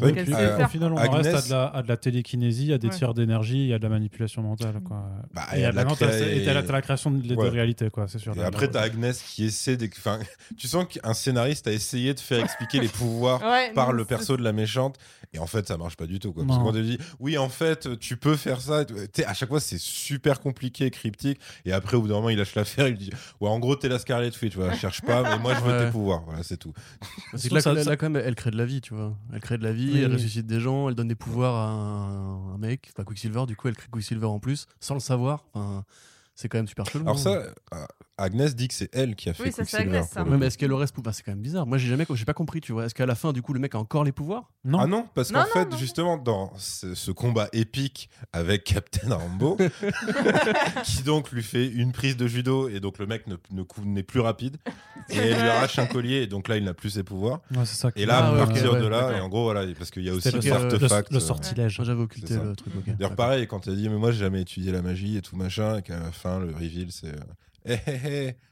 en fait, j'ai inscrit des runes, machin. Ok, génial. Mais ça, c'est le vieux. C'était euh, c'était déjà. Enfin, il y avait un fusil de Chekhov là-dessus, où quand elle est enfermée dans sa cave, euh, dans sa Oui. cave à sorcière, où elle Et fait le- les runes, machin. Et oui, quand mais il- et comment quand elle les connaît Oui, c'est ça. Comment est-ce qu'elle les Comment aurait elle peut reproduire le euh, truc mémori- mémoriellement Ah bah, parce qu'elle a une très bonne mémoire. Mais c'est oui, parce qu'elle est plus forte que vous vu, tous. parce qu'elle- soyez mais, enfin parce qu'elle a vu les runes qui étaient dans la dans la cave à sorcière. attends, vas-y, je te montrerai des runes. tu me montres deux secondes et tu regardes si après tu peux les reproduire tu me montres les formules des acides gras insaturés. Je te les restitue après. Oui, après euh, 10 ans de il y a- doctorat, Il y a vraiment, il y a vraiment pas de souci. Oui, bah là, excuse-moi, c'est une sorcière. Elle, a- elle, elle fait l'équivalent du doctorat en, en deux épisodes. Thibaut, sur le casting, quand même, Bah, aussi ton franchement, je avis. sais pas, vous avez fait vachement le tour, euh, mais justement, euh, oui, par mais alors que- justement, moi je voulais te Oui, poser une question sur David Payton qui joue Herb, du coup, vraiment spécifiquement. Qu'est-ce que Je sais même pas qui c'est. Herb. C'est pas grave. C'est quoi, c'est le voisin le voisin Renoir. C'est Ouais, ok, ouais. Celui qui scie le mur à un moment. ça, euh, ouais. ouais. Bah, comme disait Splinter, ils arrivent tous assez bien à restituer ce côté un peu, euh, tu vois, ambiance un petit peu inquiétante et tout. Moi, je voulais juste revenir sur Ivan Peters en Ouais. Quicksilver parce que c'est vraiment, je trouve, un truc qui est complètement, euh, enfin, qui est un peu à l'image de la série. Euh, au sens où tu castes un mec qui a joué Quicksilver dans l'autre univers Marvel, donc celui de la Fox. Euh, ce qui, quand ça arrive en cliffhanger d'épisode, tu te dis putain le potentiel de truc. En plus, on est dans un, dans, avec un perso qui donc c'est officiel peut manipuler la réalité par rapport à ce qu'on avait vu précédemment dans les films. Donc, est-ce que c'est un moyen de raccrocher les wagons, d'ouvrir des portes, au, à, quitte à raccrocher des wagons, parce que je, je les attendais pas à réintégrer l'univers X-Men comme ça, mais Mais surtout pas dans un backdoor de, de série télé. non, mais euh, clairement pas. Mais en fait, il y a- il y, y a un aveu Ouais, d'échec. ceci dit, c'est leur intro euh, à Doctor Strange 2, en fait, ce truc. Oui, Parce que le- la réplique finale si, si, d'Agatha, sorcier suprême. que quand elle dit Eh, tu ne sais pas ce que tu as déclenché, nanana, ton pouvoir, truc. Enfin, en gros, ça va sais être pas encore. incorporé, tu vois. Mais tu le sais, sais pas enfin. encore à ce moment-là, tu vois, c'est la fin de la série qui te dit ça. Ah Quand- oui, non, non, mais je dis que ça apparaît, peut, ça peut servir. Et puis toi, tu le sais, parce que nous tous, on suit cette actualité, on sait ce qui se prépare pour euh, a quelqu'un qui, ne ne ne ne te C'est le confinement, c'est pas notre faute. On peut rien faire. Je ne te le fais pas dire, euh, mais le truc c'est que pour quelqu'un de, de, de, Ouais, de- d'extérieur, qui- qui suit pas le truc, qui regarde juste ça parce que c'est la petite série qui a démarré, il fait pas forcément attention à ça. Et j'ai envie de dire que, que même par, enfin tu vois le, casting de Evan Peters, enfin le faire revenir en finale de, de cet épisode-là, c'était aussi par rapport aux séries qui, quand elles étaient un petit peu en, en manque un peu de spectateurs machin, faisaient revenir des personnages, euh, avaient des, un peu cet instant choc en fait qui, qui sert juste à créer. euh, C'est le jumeau un maléfique euh, dans les séries euh, CW, Ouais, quoi. voilà, non mais c'est comme dans. Truman Show, hein. Truman Show, c'est quand le père revient. J'ai quand... pas vu Truman Show. Ah, bah, je vais pas te spoiler alors. Mais il y a un truc comme ça dans le Truman Ah Show. oui, ouais, ouais. Voilà. C'est c'est trop tard. Mais c'est- Non mais je- po- potentiellement c'est c'est enfin c'est c'est pas que c'est inintéressant mais je trouve que ça tourne à vide en fait. Moi, je c'était- moi, par contre, je trouvais que c'était hyper intéressant dans la démarche du métacasting, de la blague, du clin d'œil, du, du- de faire un Non, peu. mais pas avec lui. Non, parce que là, ils auraient pris un autre mec au, enfin, au hasard. Mais non, mais- Ouais, là, il savait que Là- les gens allaient partir en sucette, quoi. Enfin, évidemment. Oui, hein. Voilà, non. il savait ce qu'il faisait. enfin. Mais c'est pour ça que non, mais c'est pour ça que tout n'est pas blanc ou noir. C'est euh, il y, a, un peu de tout. C'est moi je trouve que c'est intelligent dans la démarche parce que j'aime bien les, les castings méta. Je veux dire, on en a parlé dans Crisis on Infinite Earth, tu vois, c'est de la, c'est nul. Mais re- faire revenir C'est Batman dans Robin, c'est cool. Tu vois, je trouve ça, je trouve ça marrant. Euh, mais après, voilà, personne s'est dit, oh putain, ils vont relancer Batman 66 euh, avec juste Burt Ward vieux euh, C'est pas pareil. C'est pas pareil. bah là, c'est- pour moi, ça c'est la même chose. pas après un rachat où on attend le reboot des X-Men euh, Ouais, et, et sur un film qui justement Oui, c'est- y a- qui s'appelle Dans le multivers de la folie. T'as- Mais c'est pour ça que tu as la deuxième, le, le- le deuxième, le deuxième pan qui est ouais, c'est des bâtards, ils savent très bien ce qu'ils font et ils caressent les bas instincts des gens et à la fois les attentes de beaucoup de personnes en disant ouais, on va vous faire croire des trucs et on sait très bien qu'il y aura 10 000 gus là qui, qui, qui, qui, qui vivent que sur euh, le theory crafting, le clickbait et machin, qui vont alimenter et faire de la promo gratos pour la série en disant oh, c'est bon, on a la porte du retour des X-Men dans le MCU depuis l'épisode comme ça. 5. Si, ils parlent tous comme ça. J'étais sur une es chatroom. J'étais sur une chatroom euh, vraiment de, de, de, de ont, ont, ils ont tous cette voix. Ils ont tous cette voix. Ils disaient Oh oui, vraiment, les X-Men dans le MCU, c'est comme ça faut que que ça tu va. On laisse République Clubhouse, mais. Ouais, c'est ça. Thibaut. Oui, Non continue. mais après euh, c'est vrai non mais Arnaud euh, remarque un truc intéressant c'est vrai que c'est la série est quand même vachement victime de ce côté euh, les théories des fans ou des spectateurs qui se transforment en des attentes C'est un peu énormes les- c'est- tu sais, pour moi, je suis désolé de te recouper encore. hein. Je suis Ouais, vraiment supportable. franchement, sois euh, désolé s'il te plaît Voilà, c'est que c'est même plus des théories, c'est des, c'est- des, pour moi c'est des, c'est des fantaisies, mais au sens de fantasme quoi. C'est vraiment c'est le- le- leurs fan fantasies quoi, qui sont en train de, enfin c'est- je sais pas les mauvaises fanfictions qui sont, qui, où en fait t'as envie que ça devienne ce que c'est, c'est comme des gens qui voulaient que, que- là ton truc de, de Star Wars là, euh, Dor- comment il s'appelle ton- truc de Star Wars Non mais excuse-moi, pardon. J'ai mal. Mais la théorie que euh, le grand méchant c'était en fait Dark Sidious ou je sais plus quoi. Euh, ouais ou Dark Plagueis Plagueis. ouais, Dark Dark Plagueis, Plagueis, voilà, ouais. Snowkiss Plagueis, machin, c'est exactement la même Mais chose. non, mais c'est la même chose. Mais c'est ce, que- ce que je te dis, c'est que là où je trouve ce qui est assez étrange, c'est que Marvel Studios est généralement assez à l'aise sur le côté méta et fait les choses d'ordinaire plutôt intelligemment quoi. Et là en fait l'idée que ça soit juste un mec du bled qui par hasard est joué par l'acteur qui joue Quicksilver, je trouve que c'est super euh, pour le coup, c'est pas euh, sans rentrer dans le fantasme, je trouve que c'est vraiment petit bras par rapport à ce qu'ils peuvent faire pendant des années. En fait, tu vois plus le côté cynique. Oui, c'est ça, c'est plus en mode genre, ah, vous pensiez qu'on allait vous faire un House of M inversé où elle donne naissance aux mutants. En fait, non, pas du tout, frérot, tu vois. Genre, c'est juste mais un mec. euh, c'est pas surprenant parce qu'en même temps, enfin, c'est pas dans les habitudes de Feige de faire ça. Feige, il crée, enfin, jamais il va, euh, il prend pas des restes pour en faire un nouveau plat, tu vois. Lui, il va, il va, il va te créer le nouveau hamburger. Il va pas te créer un hamburger avec le steak qui est moisi là et que tout le monde a oublié. Il va le remettre, il va te faire genre, vas-y, mange, c'est quand Moi, même je pas sais mal. pas, je dirais plutôt euh, qu'il est dans le recyclage. Euh, Thor Ragnarok, c'est j'essaie deux fois de faire, enfin, de, de- de faire un Thor sérieux et il te le recycle avec un mec qui va t'en faire autre Ouais, chose. ça, ça reste quand même fait c'est les maison. mêmes persos, le même oui, casting. mais c'est- c'est- c'est c'est des choses qui sont fait maison. Il est pas allé récupérer un précédent acteur, tu vois. Ouais, ok, mais justement, vu qu'il récupère bien, cet il aime acteur. bien troller Warner en récupérant des Voilà. acteurs qui ont C'est ce que- j'allais dire. Ouais, mais là, des- c'est la concurrence directe. Là, il vient de racheter le truc. Non, mais justement, franchement, attends. il va pas, il va pas s'automettre défiant. Quand tu penses Quicksilver, tu penses pas à euh, Kick-Ass, enfin le mec qui jouait justement Kick-Ass, comment il s'appelle? Aaron Taylor Johnson. Oui. Tu penses forcément Quicksilver de Brian, Brian Singer, euh, Oui. parce que justement, il y a cette scène culte deux fois, D'ailleurs, plus la référence à casse aussi dans Ouais. Il dit Oui, Tout à fait. euh, Ouais, à l'époque, on sait que c'était la guerre ouverte entre Disney et la Fox parce que enfin il y avait les théories comme quoi Marvel pouvait pas, voulait pas pousser les comics X-Men parce que c'était la Fox et tout. Hmm. Euh, moi, je me demande si c'est pas un doigt en mode genre euh, votre Quicksilver que vous aimez bien. On sait qu'il nous a bolossé à l'époque de la concu. Du coup, maintenant, on va on va juste en faire un truc pour vous pour, pour foutre de la gueule de l'univers, tu vois. Bah, surtout quand tu l'appelles Raph Bowner et que Voilà, Bowner, c'est juste une, une érection. Ouais, quoi, donc, ouais. euh, Et en plus, tu le fais dire au personnage Ouais, qui est con, qui- bonheur. et tout. Ouais, c'est ça. C'est C'est ça. Et j'ai encore une incroyable anecdote d'interview. incroyable. c'est pour ça, c'est pour ça qu'on t'a ramené Ouais. Maître euh, Splinter. Euh, je pense que c'était sur le set de X-Men Apocalypse. Donc très mauvais film, mais on pouvait pas le savoir à l'époque. Et euh, donc, il- bref, euh, interview de Simon Kinberg.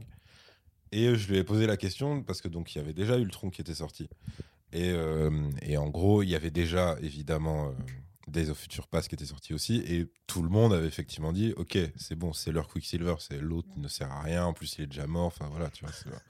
Et en gros, euh, avion. je- je- Et On en n'a gros, pas je- entendu ta blague dans. Tué par un avion, effectivement. RIP. C'est moins drôle la deuxième fois. Du coup. Ouais, ça. Mais les gens doivent comprendre. Ultron vole un avion et il tue le mec.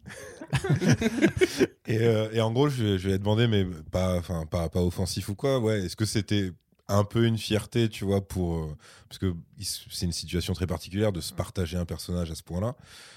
Et pareil, il m'avait fait une réponse de diplomate, mais, mais, euh, mais en gros, il m'avait dit nous, enfin, on s'estime pas en concurrence avec eux, on, est, on, les, on, les, on les attaque pas ou quoi, machin. Mais, et après, la, la fin de la phrase, c'était mais on est aussi parfaitement au courant de la réaction du public. Genre avec un gros sourire en mode ouais t'inquiète on les a bien niqués tu vois. Donc clairement le voir inversé comme ça, oui je pense que Ouais. Kevin Feige évidemment qui s'est venu à ses oreilles et qu'il le sait et que ouais il y a, il y a ce truc de maintenant tout est à moi et je fais ce que je veux. Non, et ouais, Mais il y a un truc un peu triste du coup là-dedans. De, tu dis, euh, le mec, tout est à, à lui, donc il peut tout faire. Et au final, tout ce qu'il fait, c'est une vanne euh, envers l'ex-concurrence qui n'existe plus. Enfin, le mec euh, tire sur l'ambulance, quoi, littéralement. C'est, Bah, il il suffit piétine un cadavre. hein. Ouais, Ouais, Clairement. ouais, clairement, ouais. Il s'essuie les pieds, voilà. Par contre, on fait une petite précision parce qu'on disait que c'était un random voisin, mais en fait, Ralph, c'est le fameux enfin, c'est le fameux mari de d'Agnès, non? Ah, elle dit toujours euh, mon c'est- mari c'est- à Ralph. Elle en parle, Ah comme, oui, elle en dans- parle comme ça, mais on le voit Ouais. jamais avant. Oui, voilà, on le voit jamais, mais du coup, quand à chaque fois elle mentionne son, son mari, Donc elle s'est- Oui, juste pas, installée dans la maison de ce mec exactement, c'est ce que je me suis dit, voilà, donc du coup, elle a pris, elle a pris ce garde. Donc c'est fait que semi un random voisin, quoi. Ah, Ouais, je, trouve ça, je trouve ça va nulle part. Au final, ça s'arrête au gag. Et... Ça reste débile. Hein, Il y, a- beaucoup de choses que je, qui, je trouve, vont nulle part et ça rejoint ce qu'on disait euh, tout à l'heure sur le fait que euh, c'est toi, Arnaud, qui disait ça, qu'ils osent même pas mettre un pied en dehors du chemin. Euh, Hum, hum. C'est, euh, on, on te fait la vanne. Elle, on sait que tous, en tant que fans ou même analystes, parce que nous, on a toute la situation en tête, mais je pense que même les fans se disent Ah, je le reconnais, c'est le gars. Ah, mais qu'est-ce que ça veut dire? Parce que, ouais, les mutants, est-ce qu'ils pourraient pas avoir. Je sais pas, enfin. Est-ce que c'est un crossover avec American Horror Story Euh, qui- oui, que vont-ils faire Que vont-ils faire le Épisode fan qui a pas compris. Épisode d'Halloween en plus, tu vois. c'est- Bah ouais, putain, ouais. Et puis la, hey. sa- la saison 3, c'était Coven, ça parlait de sorcière. Non, c'était la. Merde, je. Non, Bah, Non, un- c'était la- la la 3. 3, ouais. Ouais, la 3 Coven, ouais. Un autre exemple, c'est la, la- la fin de la série où Vanda, elle a donc euh, pris la vie de, des gens de toute cette ville et elle s'en va sans qu'il y ait de conséquences, tu vois. Et Ouais, moi, j'ai alors trouvé ça, hyper choquant. Et je me suis dit, ça prouve qu'on revient sur cette méthode Marvel Studios où tu peux faire un écart sur la- l'arc d'un personnage tant qu'il revient à son statu quo de départ. Et à la fin, en gros, elle a gagné un livre. Mais sinon, c'est la sorcière rouge. Mais alors, C'est le juste. J'étais persuadée moi, qu'elle allait se rendre en fait. Quand à la fin elle, re- elle revient Ouais, qu'elle fait aussi, son ouais. petit discours, pour moi non, elle allait parce se rendre. elle a mis sa Elle met capuche. sa capuche, ouais. Non, mais tu vois, c'est pour le walk of shame quand elle met sa capuche vrai. parce que tout le monde la juge. C'est Normal. Et pour moi. Regarde, tu t'imagines que je me- que j'aille me rendre Ah. comme ça? Non, Bah mais pour moi, bah elle non. venait se rendre en disant Bon, bah voilà, désolé, euh, j'ai pas fait exprès, et puis bah voilà, il y a, il y a un vrai arrêtez-moi truc, quoi. il y a un vrai truc Et en chez fait, Marvel. Studios de ils veulent pas que le, le- un statu quo qui changerait le perso il dure en fait. Tu sais quand il y a eu euh, entre Infinity War et Endgame ou même entre Civil War et Infinity War, on te dit ouais il y a les Secret Avengers à la fin de Civil War et début de, Infinity War donc le film d'après, les mecs te disent non bah on est de retour et Captain America il a de la barbe. Donc en fait il est ça y est, il est tactical il a de la barbe. T'as compris qu'il a fait des missions euh, quelque part euh, tu vois de louche. Les- mais jamais ils t'ont fait une série ou même un morceau de film ou tu sais une intro à la James Bond où il pourrait faire une mission avec les Secret Avengers et tu verrais qu'il y a une différence et que les persos ils ont changé. En fait c'est ça qui est triste c'est que en le, le principe c'est que l'utilité d'une série contrairement à un film c'est que tu peux faire des arcs hyper longs où les personnages ils vont changer de rôle ils vont changer enfin l'impact il va être énorme sur les persos. Et là Vanda en fait à part une explication hyper étirée en 9 épisodes de au fait Ouais, on sait qu'à l'époque, on n'avait pas les droits des X-Men, donc on a dit que c'était une manipulation euh, génétique. En fait, finalement, c'est pas une mutante, mais c'est aussi la sorcière rouge qui devient du coup un espèce de phénix-like, tu vois. Euh, je suis pas sûr que ça soit comme ça dans les comics ou selon les incarnations, peut-être. En tout cas, j'avais pas ce souvenir-là. Et je trouve que du coup, ils additionnent des archétypes pour nous expliquer que elle sera dans Doctor Strange, qui est un sorcier, donc il faut qu'on dise que c'est une sorcière. Alors que si dès le départ il y avait un, un, je sais pas, un propos sur les sorcières, par exemple, tu vois, on a Agatha qui est là depuis des centaines d'années. euh, est-ce que, euh, je sais pas, euh, c'est que les nazis étaient fans de paganisme et tout, genre est-ce qu'ils auraient pas voulu recréer des sorcières pour une armée ou quoi, avec Hydra ou quoi, dans euh, genre, Ça j'en y est, le point nazi. Mais non, mais en fait, le truc, c'est que tu sais, quand t'as le flashback sur, les, sur le l'Hydra, même ça, ça Mm. raconte rien, tu vois. Ils, ils recastent pas le mec de Age of Ultron et tout. c'est- T'as vraiment l'impression qu'en fait, les gars, ils savent ce qu'ils veulent, ce qu'ils peuvent faire, mais ils choisiront toujours un peu euh, ce qui. euh, Enfin, parfois, j'ai un peu l'impression que c'est un peu la course au clickbait qu'ils encouragent vachement ce côté. euh, Ouais, c'est plus hein. facile de faire un Ivan Peters euh, comme ça plutôt que d'aller jusqu'au bout de l'idée et dire. Euh, je crois que c'est ressorti hier d'ailleurs au moment où on enregistre ce podcast de qu'il y a une fille qui voulait pas caster ce gars et c'est euh, Ah. la, la showrunneuse qui a dit ah non non franchement je pense que ça peut être une pure idée et tout en fait c'est pas une pure idée c'est juste un gag quoi tu vois enfin Bah, moi, je trouve que c'est marrant sur le propos méta, mais que ça s'arrête là, que ça va, que ça va pas plus loin et qu'il n'y a pas, il y a pas matière à aller plus loin et à partir forcément dans des, dans des, dans des purs délires. Mais ils le savaient très bien que ça partirait. moi je trouve qu'au-delà des délires ça aurait vraiment pu raconter quelque chose sur euh, tu vois ce- cette ouverture vers euh, les mutants ou euh, enfin Le le multivers ou Les, les X-Men, c'est quand même une des plus grosses licences de, de cette entité. Ils peuvent pas, tu peux pas faire petit. Justement, ce, ce serait petit, ce serait petit bras de le ramener dans une série. T'as failli, Et- t'as failli dire petite bite, quand même. Ouais. ça Ouais. s'est entendu, clairement. Ouais. Je m'excuse. C'est un podcast tout public, il n'y aura pas de, de- de mots vulgaires. Mais euh, tu peux pas, en fait, juste faire ça avec une série. Et c'est et c'est Feige et c'est Marvel Studios, c'est la première boîte du, c'est le premier studio du monde. Quand tu ramènes, non, non, mais quand chose. tu ramènes les X-Men, tu le fais en posant tes couilles sur le pupitre à, quand, à la SDCC quand ça reviendra. Alors, Et nous, tu on plein de pognon. Exactement, voilà. Toi, tu, tu écoutes First Friends, ça me fait plaisir. Et tu fais, ouais, les mecs, On a repris l'acteur de Commonwealth pour faire Blade et ça sera vachement mieux que le Blade de Wesley Snipes. Non, mais tu fais vraiment, voilà, tu fais les gars, on a les X-Men, vous les voulez? Ouais, bon, on les ramène. Et donc on met John. Watts sur les X-Men. Non mais Non, mais attends, je, c'est- suis pas d'accord avec Mais ça. pour eux, Arnaud. c'est leur méthode. Je peux... Non, c'est pas vrai, c'est leur méthode récente. Je veux dire, quand Iron Man 1 il se termine et qu'il y a sa- Nick- euh, Sam Fury, euh, Nick Jackson, euh, le mec, Sam voilà. Fury. je peux te chier, putain. Sam Jackson en Nick Fury, personne n'était au courant. Il y a vraiment que les, cré- les curieux qui sont restés jusqu'au bout qui l'ont vu le truc. Mais parce que c'est une- Oui, mais là, c'est une post-gen, c'est pas pareil. Mais ça a toujours été leur, leur méthode, c'est annoncer la suite avec les post-gen. T- À tel point qu'ils l'ont appliqué sur Mandalorian, tu vois. C'est un truc qui marche chez eux.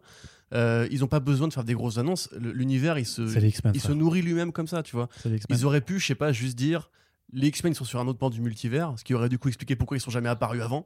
Euh, Parce qu'au quand même, ils, normalement, ils sont censés Attends, être là attends, déjà. attends, attends, hein, je, te, je te coupe, mais attends, ils sont pas capables de me faire une série où ils te montrent pas la nana qui regarde des séries télé pour t'expliquer pourquoi ils ont vrai, fait des références aux oui. séries télé en début de série. Tu crois vraiment qu'ils vont réussir à faire passer un truc sur le multivers en backdrop comme ça? Bah moi je pense que ouais, parce que c'est pas des bien génies, sûr que mais non. c'est pas des génies du scénario. Par contre au niveau promo et introduction de personnages, quand même on peut pas dire que dans le studio il soit planté. Quand Black Panther il apparaît dans Civil War, personne sait qui c'est. Dès que le film sort après, 1,3 milliard et tout le monde est hypé, tu vois.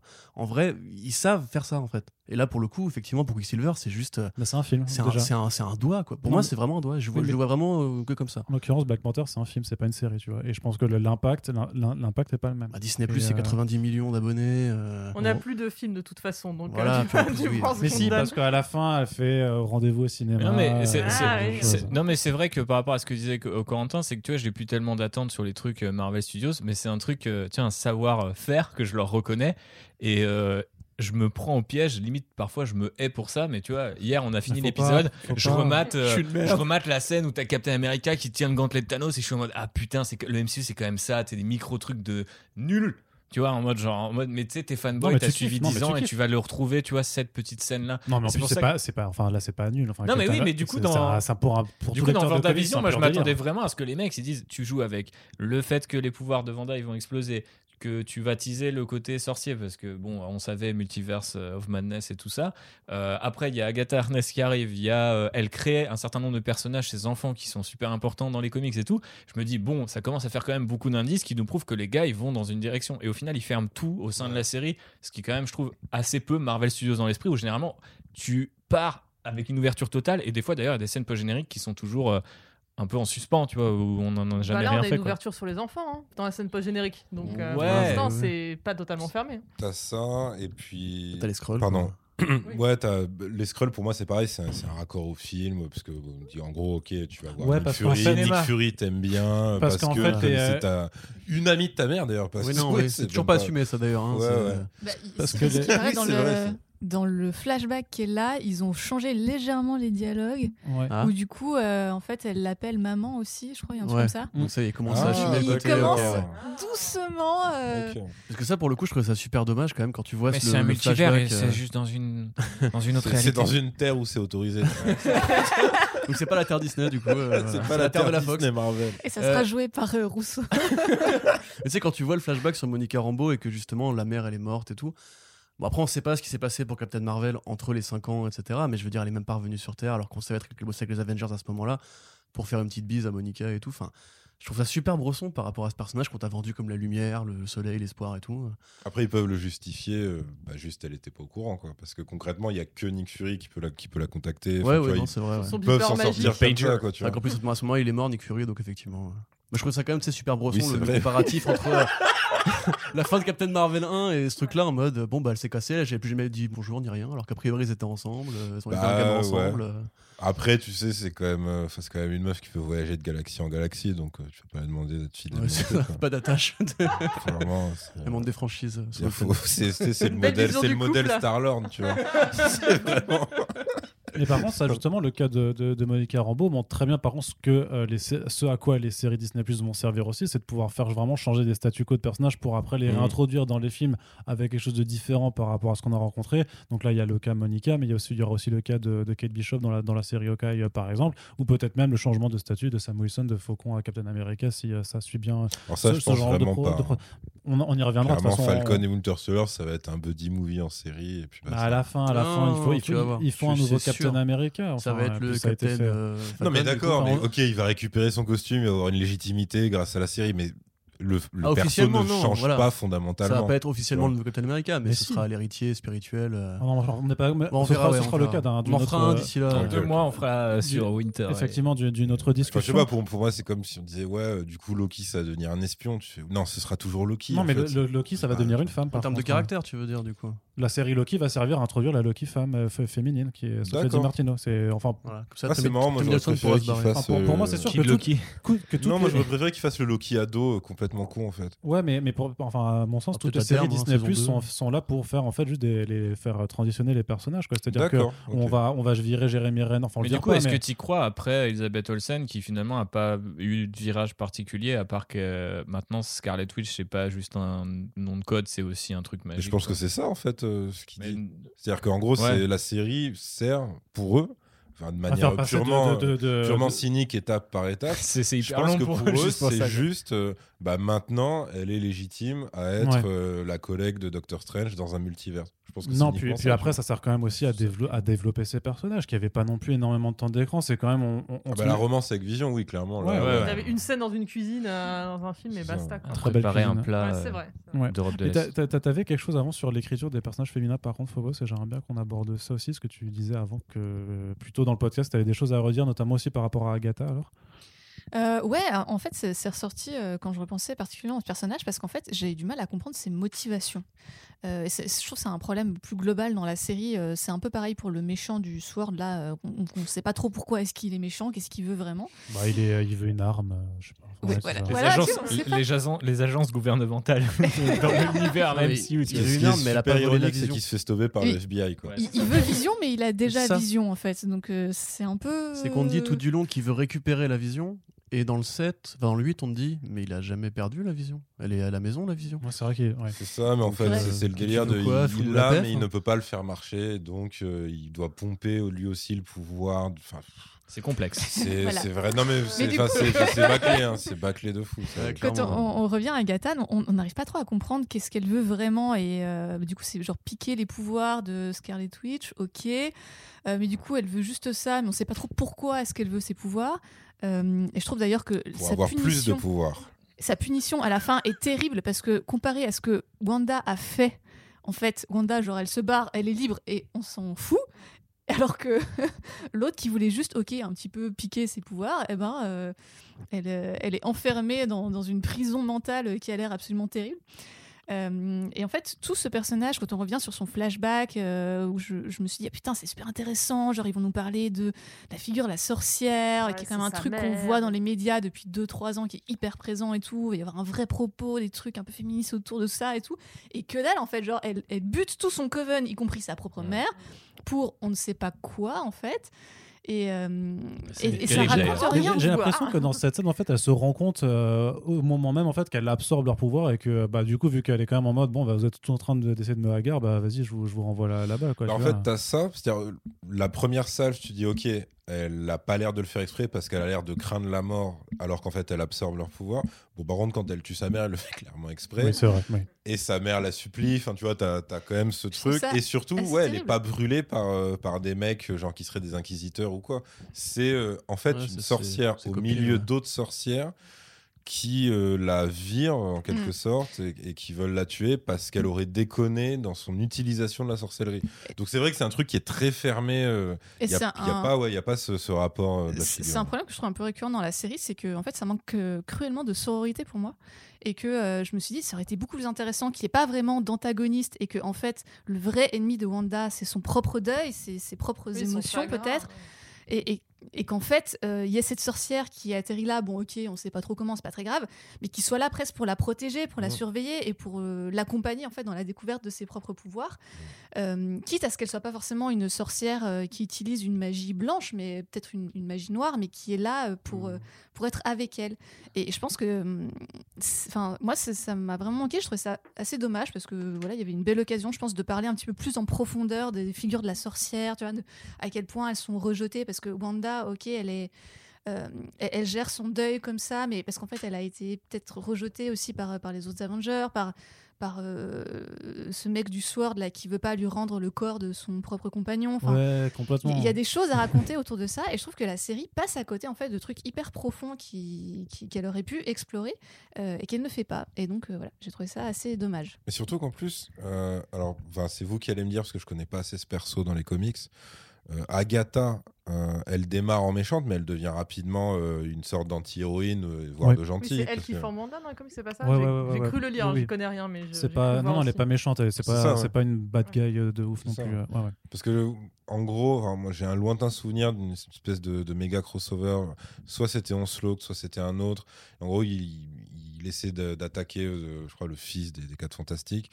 Et donc, ils sont obligés d'appeler plein de super-héros pour protéger leur fameux building parce que le mec est tellement surpuissant que machin. Et dans. Donc, c'est un défilé de guests de persos à l'ancienne. Et dans ce défilé, t'as Agatha Harkness qui, qui vient par surprise et qui commence à fumer mais plein de méchants d'un coup. Et euh, effectivement, elle a ce côté badass où tu sens qu'elle a vu son design, elle a pas pu démarrer en tant que gentille absolue, mais euh, qu'elle a ce truc de, bah, en gros, euh, dans, les situations critiques, euh, euh, bah, voilà, je, sais choisir le bon camp, entre guillemets, tu. Et c'est vrai que ouais, ça aurait, pu être intéressant d'avoir, parce qu'à la limite, le méchant du Sword, il aurait pu accentuer ce rôle-là, de, de mec qui dit, euh, bah voilà, euh, je- on peut pas lui faire confiance, euh, c'est une meuf incontrôlable, son pouvoir est trop grand, il faut la tuer. Mais il est même pas là-dessus en fait. Il est juste, c'est un horrible mec pragmatique nul qui, qui en a rien à foutre de rien et qui oh, je mets mon arme, truc. Ouais. Il est carriériste en plus, il dit euh, ouais, ils vont me filer une médaille euh, et oui, tout. il, est- il essaie même de corrompre euh, l'agent du FBI euh, en disant ouais, vous pourriez être vous aussi. Enfin, tu sais, tu fais, mais qu'est-ce que il a, on dirait qu'il s'est trompé de série. Enfin, tu dis c'est le propos antimilitariste simpliste qu'ils te font à chaque fois, comme c'était parlé avec Thaddeus euh, Ross, c'est ça Mhm. Thunderbolt Ross, voilà, justement, où tu avais ce côté. Ah, euh, oui. c'est le méchant militaire qui veut empêcher euh, pauvre Random Banner. Evil Ouais. Colonel. Ouais, c'est ça, Random Evil Colonel. Tu sais, c'est comme la Cold SF Beach, tu vois. c'est Mhm. Ces trucs, c'est des méchants qui sont préécrits. Tu vois, c'est juste, bah, tu tires la carte chance, hop là, c'est bon. Ouais, mais il aurait justement, je pense qu'il aurait été plus puissant en insistant vachement sur le fait de, il y a que moi qui ai la solution pour euh, sauver le monde des pouvoirs de Wanda, et c'est la violence. Mm. Et euh, ça aurait été, ça aurait creusé euh, l'opposition qu'il a avec Captain Rambo, qui est là, non, mais on va lui parler, euh, on va l'aider, on peut, on peut essayer de faire quelque chose, quoi. C'est vrai que ça, Là, ça dure un épisode quand Ouais. il dit je veux envoyer le drone. Non, pas le drone, il veut. C'est un drone. si, c'est un drone. drone. Il va envoyer un drone. drone, ouais. et limite après, il commence à te parler de bombarder le- l'espèce de mini-ville. Donc tu dis ouais, là il y a un peu ça. Puis après, juste ça dégage et c'est plus, c'est plus abordé. Parce qu'après, il sweep direct sur. En fait, ce mec mentait depuis le début, il veut récupérer. Enfin, là, tu dis ouais, bon, ok. Ouais. Mais c'est vrai que par rapport à ce que dit Phobos, justement, moi, j'espérais qu'il n'y aurait pas d'antagonisme, en fait, jusqu'au bout. Et que limite, jusqu'à l'épisode 7 où il y avait le twist, je m'attendais à ce que ce soit plus une, une sorte de, justement, de. euh, parce qu'elle a, elle a vraiment ce côté, ce côté maternel au début, justement, euh, Agnès. Tu sais, quand Ouais, euh, carrément, elle au départ, Elle Wanda essaie peu. de cuisiner, elle est là, elle apparaît, elle est toujours un peu la nounou. S'occupe des gamins. ouais. Et justement, d'ailleurs, c'est la nourrice aussi de Franklin Richards, je crois, dans les, les FF. Et je, me- limite, je m'attendais à ce que tu veux, elle juste elle me tarte dans la gueule en mode maintenant tu te reprends, justement, la magie c'est pas ça, tu fais, Mhm. tu fais les conneries avec tes pouvoirs et tout. Allons bolosser le Sword, qui sont les, les vrais méchants, entre guillemets, euh, voilà, les gorilles militaires, ce que tu veux. Mais en définitive, vo- c'est c'est horrible justement de voir à quel point ça n'a pas changé euh, en 13 ans. Tu vois, c'est en 13 ans. Moi, j'avais encore les dialogues de Killmonger, de Killmonger, d'Ironmonger, tu vois, qui disait Ouais. Désolé Tony, mais mon armure est plus forte que la tienne et tout. Tu vois, qui était déjà bourrin et stupide à l'époque, alors que le mec il a quasiment élevé et tout. Mais à la fin, c'est le méchant, c'est le méchant, donc il dé- dégaine des phrases de méchant, tu vois. Du coup, ça sape même tout le côté sur le deuil parce que la morale, quand même, de la série, elle est super dure, quoi. Je veux dire, Agnès, elle a pas fait grand chose de, de vraiment mal. Demeurant. Et elle est enfermée à vie dans ce côté, dans ce, dans ce rôle-là. Wanda, elle a fait des Après, conneries tranquillou bilou. elle- Agnès, elle a menacé des enfants imaginaires pour l'instant et elle a, elle a fait tomber des militaires voilà, qui concrètement ne serait pas mort, même si- sans, le- sans l'aide de Wanda, il se serait cassé une jambe, mais c'est tout. C'est très précis en tout c'est-à-dire cas. que tu, tu vois pas. Non, mais c'est-à-dire, enfin voilà, elle, elle est fait monter à quoi 6 mètres de haut. Ah, à- 6 mètres, ça peut être mortel quand même, hein, j'ai envie de dire. Ouais. Si elle a tué le chien. Elle a tué elle a le tué le chien. chien. Elle a tué le le chien, chien. Et il a la tué le morale de toutes les histoires, Ça, c'est qu'on c'est ne vrai tue pas les qu'il y a chiens. jurisprudence John Wick. Normalement, t'as le droit de la tuer après. Mais le chien est imaginaire aussi. Bah oui, le chien aussi. Mais il a oui, Non, mais c'est un chien de la ville qui adopté, il est- pense. Ah oui. Ah. Je pense que c'est ça. non, parce que c'est les gamins qui. Non, le non, c'est les gamins qui. Ah bah on sait plus au bout d'un moment. C'est-. Non, mais peut-être que le chien, il pouvait pas échapper l'ex C'est non peut-être plus. un hein, chien qui euh, vient de l'univers des X-Men. C'est crypto. Le multivers, c'est après, pareil. après, tu peux. Enfin, si tu si essaies de creuser, ben ça, c'est comme dans plein d'autres films, Mm. mais pas seulement Marvel Studios, ça, c'est dans plein de trucs de super-héros. oui, oui, les Quand tu essaies de creuser ça la pas. logique du truc, Non. soit ça devient très très glauque, soit ça tient pas. C'est-à-dire que parce que là, en fait, quand, notamment quand la blonde revient lui dire euh, Doty, Ouais. euh, ouais, en fait, euh, euh, peut-être ce serait un bon scénario si euh, mes enfants pouvaient être amis avec tes enfants, comme ça, ils auraient le droit de sortir De et je eux. pourrais euh, les serrer dans mes bras. Tu dis, ah oui, d'accord, donc c'est euh, c'est quand même à ce point-là, quoi. C'est un Ouais, truc. ouais. Et je dis, mais du coup, les couples qu'elle a formés, veut dire qu'ils sont forcés d'avoir des relations ou pas? Parce que, c'est- tu vois, t'as plein, plein de questions qui peuvent se poser comme ça. Et En plus, après, on, on t'explique qu'ils sont manipulés du lever au coucher, puisque quand ils vont se coucher, ils sont Ouais, encore ils dans leur rôle, ils dorment dans ils leur ont rôle. de- ils ont les, de Wanda. les cauchemars Ouais. de Wanda, Ouais. apparemment. Donc, c'est- c'est-à-dire même quand tu dors. C'est vraiment. Donc, et c'est pareil, ce côté euh, horrifique, clairement, il, il aurait pu être creusé, tu vois, mais dans une autre série, en vrai, pas du tout dans une Oui, série ou alors avec plus d'épisodes. hein. Enfin, il y a moyen de faire un truc. Après, je hein, pense mais- qu'ils veulent pas adresser ce genre de, Mm. de- de Bah, sujet, clairement, tu vois. De toute façon, t'as qu'à voir Monica Rambeau euh, dans la série, elle est toujours du côté de Wanda. C'est- Ouais. Moi, c'est un truc qui m'a choqué. C'est genre du début à la fin, il y a Dès aucun moment où elle se dit euh, peut-être que c'est un peu mal ce qu'elle fait ou quoi. C'est genre non, non, mais je comprends, moi aussi je suis en deuil, tu vois. Non, mais La pas- meuf a traversé huit murs, quand même. Non, mais, Ouais, mais ouais, au ouais. début, elle est quand même en mode c'est juste pas fin d'aller l'attaquer frontalement vu qu'elle est trop puissante. Du coup, Ouais. on va essayer la manière douce. Mais Elle c'est est- en mode, tu vois, elle a pas voulu me tuer, donc elle est gentille. euh, Ce qu'elle fait, elle se rend pas compte, peut-être, on sait pas Ouais. trop, etc. Et tu sens en fait la voix de la série qui, qui essaie de- d'avancer l'idée Mhm. qu'en fait il va y avoir un gros vilain et que Wanda sera absoute de, absoute de ses fautes. ouais. Et qu'en fait son seul euh, châtiment, ça va être de s'isoler en Sibérie ou je sais pas quoi, dans sa petite cabane et qu'elle verra plus ses gosses. Bon, après tu me diras, ses gosses, elle les a connus 4 jours. Je sais pas si c'est encore un plus gros deuil, tu vois, mais. Du coup, je, je- Alors oui, mais oui, alors quand même. Si, non, mais si, si, si. Parce que si, quand si. on dit elle perd ses gosses, bon, c'est des gosses quand même qu'elle a eu pendant 4 jours, quoi. Donc, Ouais, Ouais, mais, mais, t'as euh, jamais perdu un briquet Si. Ça, voilà. Mais putain, j'étais tu- pas bien. Bah, tu J'étais vois, pas bien, c'est ça, tu manipules l'esprit des gens, etc. chez toi, tu après, après, blague à part, et pour en avoir parlé avec d'autres personnes qui ont des enfants, c'est quand même des scènes qui ont évoqué des choses euh, à des gens. Enfin, ça, Ouais. ça, il y a quand même des messages qui réussissent à passer. Moi, je trouve que personnellement, il y avait quand même des dialogues, des lignes de dialogue par rapport au deuil ou à la dépression, qui montraient quand même qu'il y avait des efforts d'écriture à la Bien fois, et aussi pour aborder ces thématiques qui, je suis désolé, sont pas réellement présentes dans le registre super-héroïque. Mais je suis grave d'accord. Je, Personnellement, je- je dis vois, pas si tu veux que c'est mal écrit de ce point des de vue-là. personnages en deuil comme dans cette série ou dépressifs, je les ai pas vus dans les séries de la CW, dans, ou même dans, dans, à la limite dans Legion, tu vois, on parlait aussi de troubles mentaux, bah, tu vois. ça change de Thor qui est façon, dépressif, donc il est Ah gros, ouais, tu vois. Donc, oui, euh, il boit tu de la bière, Oui, il y a eu un step-up quand même, c'est sûr. C'est qu'il y a une petite évolution. Mais... Si tu veux, moi je disais pas grosso modo que c'était mal écrit, parce qu'encore une fois, je le répète, j'ai plutôt bien aimé euh, les 7 épisodes qui ont proposé. C'est plus.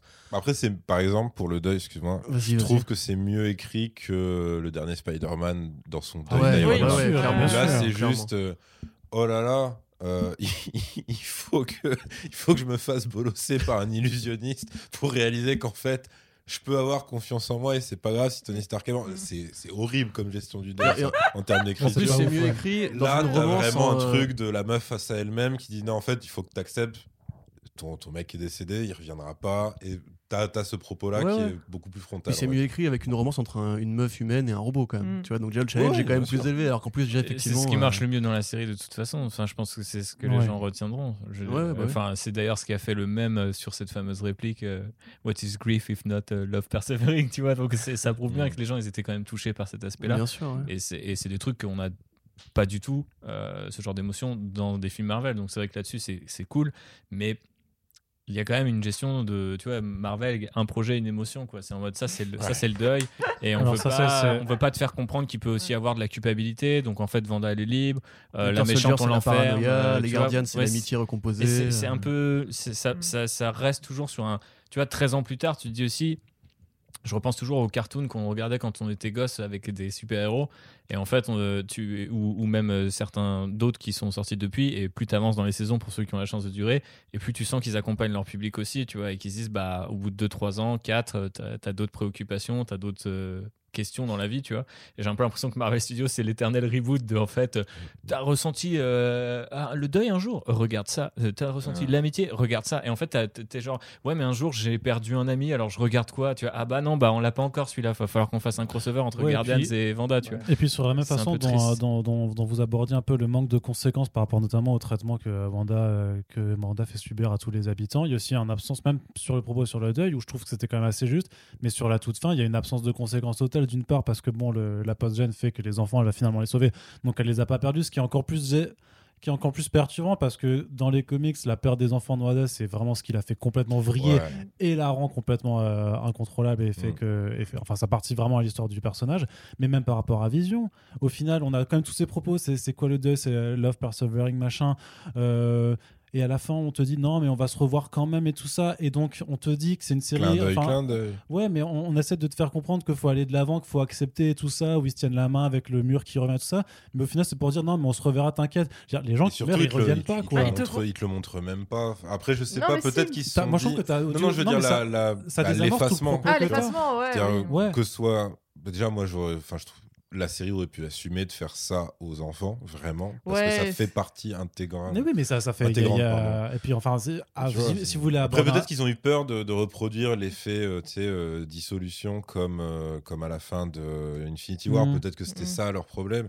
Mais Non, dans tous les cas, c'est un truc, c'est un sur le deuil. hein, Je pense qu'ils ont pas Après, osé la le faire aux gamins. avec le, le bonne aux enfants, elle est quand même, enfin, elle peut être très, très C'est vécue brutal quand même, hein. c'est dur. Enfin, faut, Ouais, on les entend pas. Moi, alors C'est désolé, hein, je suis peut-être- Ils explosent pas avec du sang et des organes partout, Je putain, suis dit, merde. je suis peut-être une horrible personne, mais je- ça m'a choqué qu'on n'entende pas les enfants partir parce que quand ils Ouais. commencent à se de, dissoudre euh, tout- plus Ah, mais dans la- dans l'épisode, C'est Ils- ils les, partent. souveni- c'est les, c'est les projections de Vanda, c'est pas vraiment des vrais enfants. en Non, mais fait. c'est comme Vision. ont- ouais, C'est-à-dire mais que que pareil, la- ils le se plan voient coupe partir et avant, ils Ouais, de c'est vrai qu'ils coupent avant, c'est sur Vision. avant, Et puis d'ailleurs, Vision, ils ont appeler triché leur mère, tu vois. Parce que tu sais, le délire du double. Bah oui, il est encore là, ouais. Mais qu'est-ce qui se passe Il en fait là, pas. retrouve ses souvenirs. façon- Il retrouve ses souvenirs avant de partir. Vision. Oui, ils Voilà. introduisent que Ghost Vision, c'est le nouveau Vision, quoi. Enfin, Mais, Enfin, mais ça, il, a, c'est- il a une sorte du coup de, suite, de- comment dire de traumatisme lui aussi, du coup il se barre. C'est Mais ça. Et que pareil, que revenir, le- la, métaphore, le bateau de Thésée et tout, c'est bien trouvé, mais c'est. En fait, dès qu'ils essaient de déconstruire leur propre univers, euh, ils se retrouvent toujours dans un corner où il y a leurs obligations qui les rattrapent et ils disent non, en fait, on peut pas, on peut pas aller jusque là. Donc en fait, on va faire un cercle, on va retourner euh, à la base. Et t'as vraiment ça parce que même quand, quand par exemple, euh, Agatha se fout de la gueule de Vanda en lui disant mais c'est marrant ton accent, il s'en va, il revient, machin Ouais. c'est totalement les, les réactions de spectateurs parce que oui Elisabeth Olsen quand elle joue euh, quand elle joue son perso bah ouais des fois elle perd son accent parce que c'est pas assez rigoureux et t'as pas t'as pas de mec sur le plateau pour dire ah non en fait oublie pas t'es une meuf d'Europe de l'Est et tout dans cet univers donc t'as as vraiment ce truc là mais ça par exemple ce, ce n'est plus adressé après. C'est Mm. c'est plus du tout abordé par la série. C'est juste ça a été une vanne. C'est bah, c'est un peu le syndrome Ivan Peters quoi tu vois. C'est à dire que tu dis ah putain ça c'est marrant de l'avoir fait c'est bien trouvé. Et il y a le côté les gars c'est une mise en abîme. On sait qu'on fait parfois n'importe quoi que là on est dans une série qui fait des clins d'œil à d'autres séries. On a tout ça. Mais euh, on va pas jusqu'au bout quoi tu vois. Alors que en vrai enfin c'est quand même assez triste de se dire que ils, comme tu dis tu vois ils sont enfin ils sont sur le toit du monde Euh, on est au bout de 13 ans, ils ont je sais pas combien de milliards engrangés en bénéfices. En vrai, ils peuvent faire ce qu'ils veulent. Et je pense que ils sont toujours au point où ils doivent faire des réunions pour savoir si Deadpool a le droit ou pas de mentionner euh, le nom de Kevin Feige, tu vois. C'est c'est quand même horrible de ne pas pouvoir. Euh, je, je- je te dis pas, de, te dis Disney, pas de mec, te, te enfin. tirer euh, des balles dans le pied, hein, pas du tout. Mais, euh, mais de, ouais, de, quand, quand tu fais un truc comme ça qui se veut méta, d'aller au moins jusqu'au bout du méta et que pourquoi pas. Et après, en plus, tu peux te rattraper. hein. si, si par exemple tu l'as fait sortir du truc, attaquer, tu vois, des producteurs, des producteurs ou ce que tu veux, mais après tu peux la faire revenir en disant non, ça c'était une illusion, les gars, mais au moins on l'a fait, tu vois. Et en fait, eux, tu sens que c'est c'est pas leur délire, quoi. Ils Ils l'ont déjà pas fait avec pas, euh, Mysterio, donc euh, je pense que tu vois. Ouais, je- Ouais, ouais, mais quand voilà, même, enfin, je, non, encore une fois, je trouve qu'on est un peu dur. Ça reste quand même un step-up par rapport justement à Far From Home, mais même Ouais, cette- ouais, cette par gestion contre, du deuil. genre, Dans Endgame, tu vois, tu parlais du côté, ne- euh, enfin, comment prendre le deuil et tordre le cou au Oui, deuil en alors, disant en fait que non, c'est bon, tu claques des doigts et tout le monde va revenir. Tu vois, il faut pas accepter que les gens sont morts, Non, mais, etc. même, mais même Endgame, je veux dire, au début, euh, même 5 ans après, euh, c'était quoi au final C'était. euh, Des réunions d'alcooliques. Ouais, Ouais, c'est c'est ça. ça. un le gars qui dit j'ai croisé une baleine en venant, Ouais. t'as vu, c'est pas si mal maintenant. Et Black Widow mais- s'éteint les Elle a je- sa couleur. C'est pensais à. Natacha et, Steve, Rogers, Ah où elle, est juste en train de manger son club sandwich et, C'est voilà. Non, le pire, c'est quand même la fin Yakuza. où justement on ne pleure que la, que la mort de Tony Stark et que les autres on en a rien à foutre. C'est plus ça, moi, qui m'a. Alors en fait, t'as une ça restait- réplique, mais justement, Ouais. c'est uniquement Wanda avec Hulk Ouais. euh, qui dit ouais, machin. En gros, que ce soit euh, Black Widow comme euh, Mm. Vision, ouais, machin, t'inquiète, euh, je sais que t'as fait ce que, tu, ce que tu pouvais, etc. C'est vrai que tout le monde s'en fout. Tout le monde Après- après, contre en vrai, Ouais. Tout le monde s'en fout aussi de Loki, si on va par là. Ouais. Si on va par là. Mais bon, c'est parce que t'avais le. Bon, temps, il est Ok, mort- je il me barre trois dans fois, ma mec, série hein. solo, les gars. Au bout d'un moment, tu t'habitues, il meurt dans le 1, série. il meurt dans le 2, il meurt dans. C'est vrai qu'il ouais. Il meurt à chaque fois, le pauvre vrai. gars. Donc, tu sais, à la fin, tu t'y crois même plus toi-même. Tu te dis non, il est mort. Bon, c'est bon, il va revenir dans, dans deux films. Mais tu vois, par rapport à ça, je trouve quand même que. Après, c'est la forme qui joue beaucoup. Mais ils font un exercice de style qui, qui, qui tient debout. Moi, le truc sur le deuil. En fait, je suis d'accord avec toi. Le problème, c'est que du coup, tu m'as fatalisé en début de podcast. C'est qu'en fait, moi, j'étais venu pour dire, euh, franchement, c'est bien. Ils, ils sont enfin donné un défi de parler d'une émotion qui est pas justement juste l'action, la paranoïa, enfin les trucs euh, normaux de blockbuster Il n'y a pas que le deuil, il y a la dépression aussi. Exactement. Mais ils tartinent. Ça fait deux. C'est vrai qu'il il tartine vraiment fort et en fait, même par rapport à la construction de sa parentalité et tout, par rapport aux relations aux autres femmes du quartier, etc., même par rapport justement à Vision, qui lui en fait est dans de la farce du début à la fin, l'exploration de son couple, elle est très du coup codée par rapport à des codes de série télé. Au final, c'est vraiment, euh, je trouve, une évolution de la formule Marvel.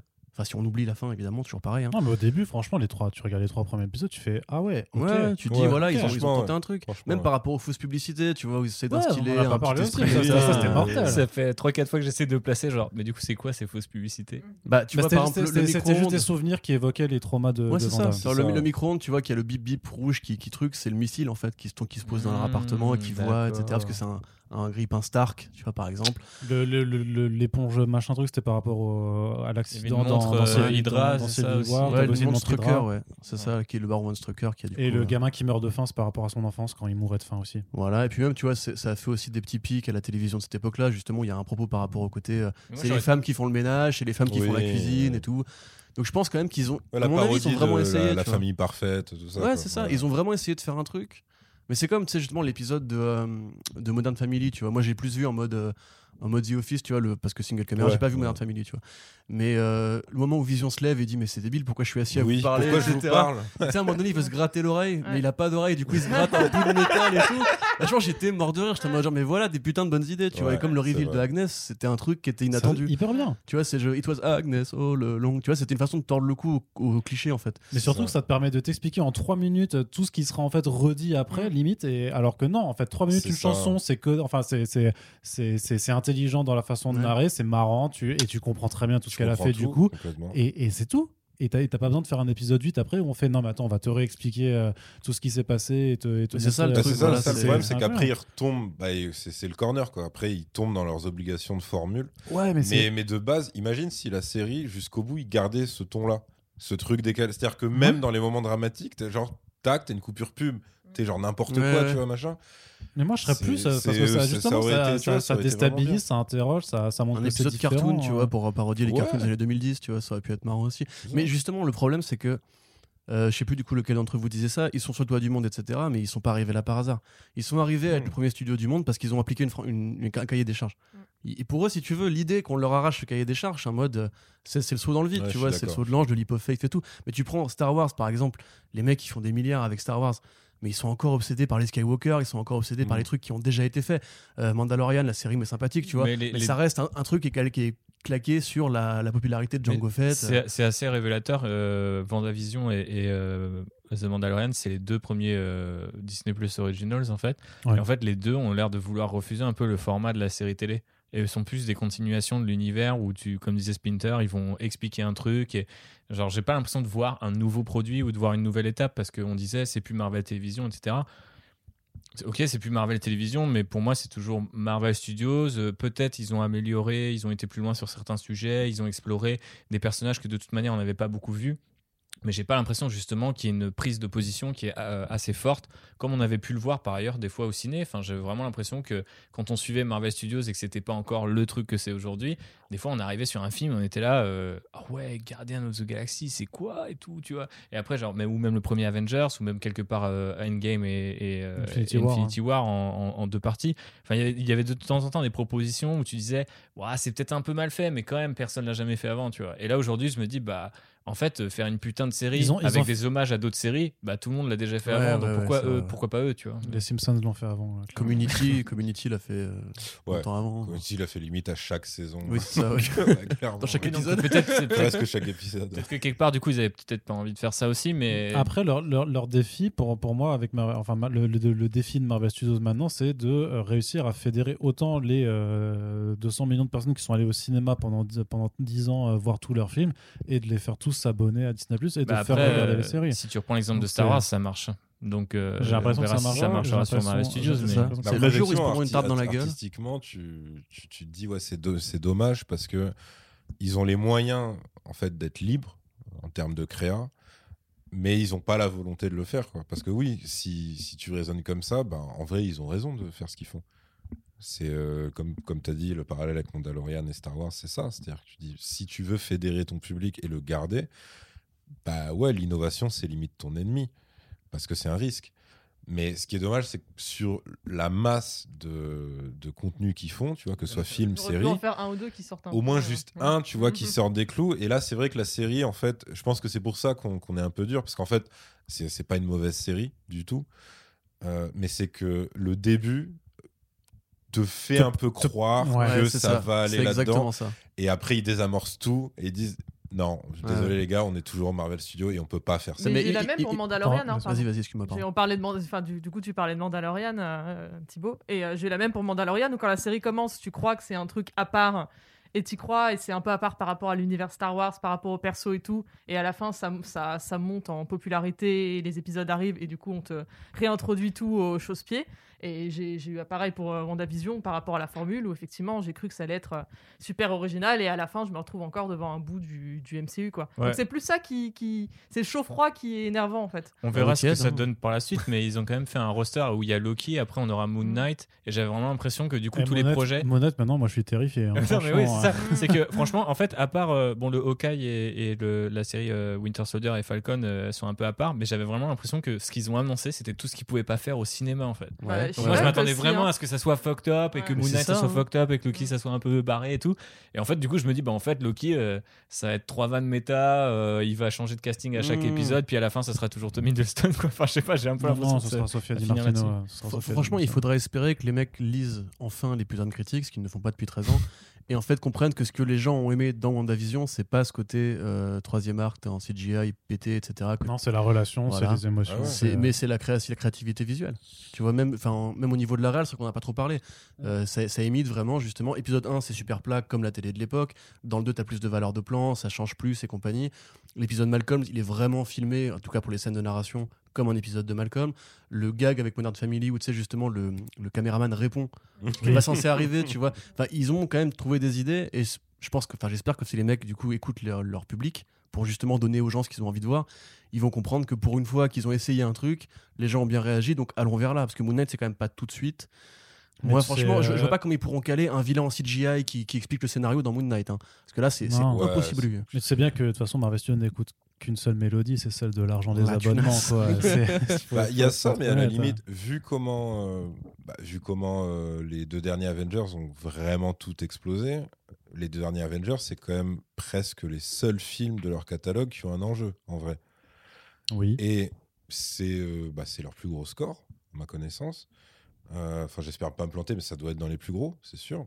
Oui, oui. Après, bon, c'était aussi dans les plus chers. Bah, et puis c'est euh, évidemment c'est le plus gros film euh, de tous les temps, au Ouais, final, c'est ça, euh, donc, sans, sans l'inflation, mais ça reste le plus gros film. Euh, c'est quand même des trucs où tu as, bah, des super-héros qui meurent, d'autres qui vieillissent, qui prennent leur retraite. T'as, Alors, ok, tu peux dire c'est désamorcé, mais euh, pour moi, presque là, en termes d'émotion, les, les deux meilleures scènes de tout ce qu'ils ont toujours fait, c'est euh, euh, la disparition euh, de Spider-Man parce qu'ils lui font jouer comme jouerait un mec de. Enfin, comme parlerait un mec de son âge, quoi, tu vois. effectivement, si on te dit, bah voilà, en fait, dans 5 secondes, tu meurs, euh, ouais, effectivement, tu paniques de fou et tu te mets à bégayer, à dire, mais je veux pas partir, je veux pas partir. Et c'est pour ça que la scène, elle marche. C'est pas le côté super-héroïque, là, c'est le côté euh, humain qui Humain, marche. ouais, ouais. Et par exemple, moi, j'ai pas du tout kiffé les Gardiens de la Galaxie 2, tu vois, parce que j'avais bien aimé le premier. Et donc, bref, le deuxième, euh, je suis passé à côté. Mais par contre, la scène euh, de deuil, euh, entre guillemets, euh, par rapport au, on va dire, le père adoptif de Mhm. Star-Lord, je trouve qu'elle marche de fou, tu vois. Et pourtant, c'est au, au chausse-pied, hein, parce que la musique de Kate Stevens, Father sais, c'est vraiment, c'est les gros sabots. Mais ça fonctionne. Et c'est pas. Enfin, tu vois, c'est. Et c'était, c'est vrai que c'était pas le genre de truc qui- qu'ils ont fait dans leur phase 1. Euh, c'était, c'était pas dans leurs habitudes. C'était quand même beaucoup plus, euh, beaucoup plus joyeux. Beaucoup. Alors, ça les empêche pas de mettre de l'humour euh, deux secondes avant et deux secondes après hein, dans, dans ce genre de truc. Mais si ça, si effectivement il fonctionne en termes de chiffres, ça a dû quand même les marquer que le- leur public aime aussi ce genre de choses. C'est-à-dire quand tu as un peu d'enjeu, quand tu as un peu de tristesse, quand tu as un peu tout ça. Maintenant, tu, après, tu vois bien, ça, cette série, je pense que pour eux, même si c'est malheureux de le dire comme ça, je pense que c'est leur plus expérimental, en vrai. Parce que c'est pas celle-là qui voulait sortir en premier, en plus, Oui. il y a tout un truc. Oui, à la base, non. Euh, Falcon et Winter Soldier, je pense que ça va être dans les clous. Ça va être vraiment le, le Marvel Studio classique. Loki aussi, en vrai, avec euh, effectivement le- les twists de casting. Et après, je pense qu'ils peuvent s'amuser avec euh, What If, qui sera en animé. En Mais là, ils animation, peuvent ouais. tester des Et trucs. là, au et même là, j'ai l'impression qu'on va être Ça- très bah, tiède, très- que ça malheureusement- risque d'être ultra, ultra Moi, je croisais les hein, doigts vraiment. pour Marvel Zombies, et en fait. Ouais, euh, mais non, non, ouais, ça a crois, pas l'air d'être, euh, Mais sur le côté émotionnel, ça c'est quelque chose, par exemple, Phobos, qui t'a qui t'a marqué un petit peu euh, sur, euh, enfin justement d'avoir ce, ce côté plus expérimental où on s'intéresse aux personnages, à leurs émotions, plutôt que euh, juste euh, voilà ce qui est montré dans, dans les deux derniers épisodes, on va dire. Bah, en fait, Comment, euh, comment tu situes un petit peu, je veux dire, la série par rapport au, au reste de- du Marvel Studios que tu as, pu regarder Euh, je- honnêtement, je trouve que ça reste dans les clous. Après, comme on l'a dit, euh, ça évoque un peu certaines émotions que on a vues jusqu'ici sous le prisme de la rigolade, parce que Marvel, euh, dans la MCU, c'est ce qu'ils font, c'est qu'ils désamorcent quasiment tout à l'aide de grosses blagues et que euh, il s'était pris d'ailleurs un, un bon backlash quand même sur cette histoire justement de la manière dont la dépression de Thor était mise en scène. Ouais. Et enfin, à juste titre. Et, du coup, euh, là, ils, voilà, ils, prennent le pari de d'essayer d'explorer ça dans la série, mais en fait, en vrai, mis à part euh, dans le dernier épisode où tu as la scène d'adieu justement à ses enfants et, euh, à Vision, où là, ok, bon, ça, ça déclenche un peu un truc. Si jamais tu as déjà aimé quelqu'un dans ta vie, ça te parle un peu, mais sinon, en termes d'émotion, j'ai trouvé que c'était la série, ça, ça m'a pas plus parlé que ça. Enfin, j'ai pas trouvé qu'il y avait euh, Non, tant, euh, ça partait tant dans l'émotion que ça en fait. Enfin, Alors, moi, j'ai- je suis une fragile. hein, parce que... Oui, il nous faut, il nous Il faut a l'avis d'une fragile, donc euh, je me tourne vers toi, mais- j'espère. j'ai il un cœur de plus de pierre. fois. Non, mais Parce que là, Non, visiblement, des- du effectivement, côté des géants de glace, alors euh, on va- Non, mais effectivement, le, le- le moment qui m'a le plus marqué, c'est euh, quand elle est dans, quand elle revient dans sa voiture après avoir quitté le Sword et qu'elle regarde sur le fauteuil à côté et qu'on comprend qu'en fait c'est le plan de Westview Ah et qu'il y a le plan de la maison en fait où il dit ça, là, ça c'est euh, notre future maison. Alors là, j'étais euh, en larmes déjà. Mais euh, désolé.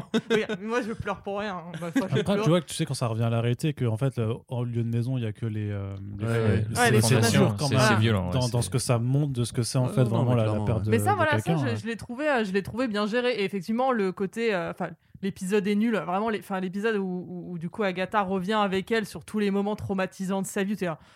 Oh, c'est bon. Enfin, on a compris. Enfin, vraiment, C'est vrai que merci. ça, ça fait vachement notice. Et ça, c'est horrible. Ouais, Enfin, non, comme mais- manière d'écrire, tu peux. enfin, C'est le, fameux show don't tell de. Ouais, non mais où il passe par toutes les pièces. Par contre, effectivement, le moment où on voit un morceau de vie que- qui, qui pour moi m'intéressait de, de Wanda, où vraiment aller dans la dans l'espèce de petite chambre d'hôtel. Ouais, euh, ouais, euh, ouais. Euh, donc, euh, et là où il parle du, j'allais dire du griffe, ça y est, je parle plus euh, du deuil, Du deuil. Et, etc. Je suis, je suis comme Jean-Claude Van Damme.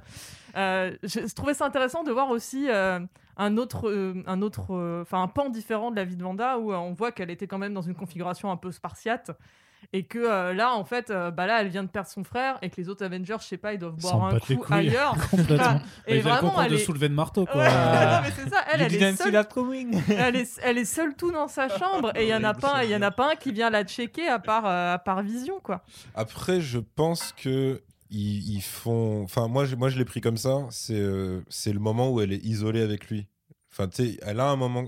Hmm. Tu sais, elle a un Oui, moment comme oui, ça, oui. bah, c'est dans Civil War où en fait ils te font comprendre qu'ils l'ont isolée. Ils Quand il Ouais. lui fait la Parce qu'ils cuisine, ont là, peur. euh, Comment? quand il lui fait la cuisine ou un truc comme ça. Ouais, c'est ouais. exactement Ouais. ce de sortir au et Et il joue, la il joue d'ailleurs sur ce truc euh, de vision qui est toujours très gêné parce qu'il peut tout entendre, traverser les murs et donc il dit ouais par rapport à l'intimité c'est compliqué et tout machin. Et c'est là qu'Okai arrive et que voilà il fait, il fait son truc pour euh, recruter. Scarlet Witch. République, ça suffit. donc enfin moi je l'avais pris comme ça, ouais, je ouais, l'avais un peu pris comme ça. Et, et aussi bah, du fait que c'est une ancienne ennemie, entre guillemets, Mhm. à ce stade, tu vois, pour eux, qui, qui peine un peu à trouver sa place. Donc moi, je l'ai un peu pris comme ça. Et, mais c'est vrai que j'ai trouvé ça pas con, en fait, de se replonger dans une intimité de, de perso que tu n'as jamais vu. C'était toujours traité en hors-champ. Enfin, quand t'arrives sur euh, l'avant-dernier film, on dit, ouais, mais maintenant, en fait, c'est un couple. Bon, bah, ok. Tu dis, bah, si t'as vu les comics, c'est très logique. Mais enfin, si tu regardes juste les films, tu dis, d'accord. Enfin, Ouais, j'étais un peu Ouais. comme ça, hein.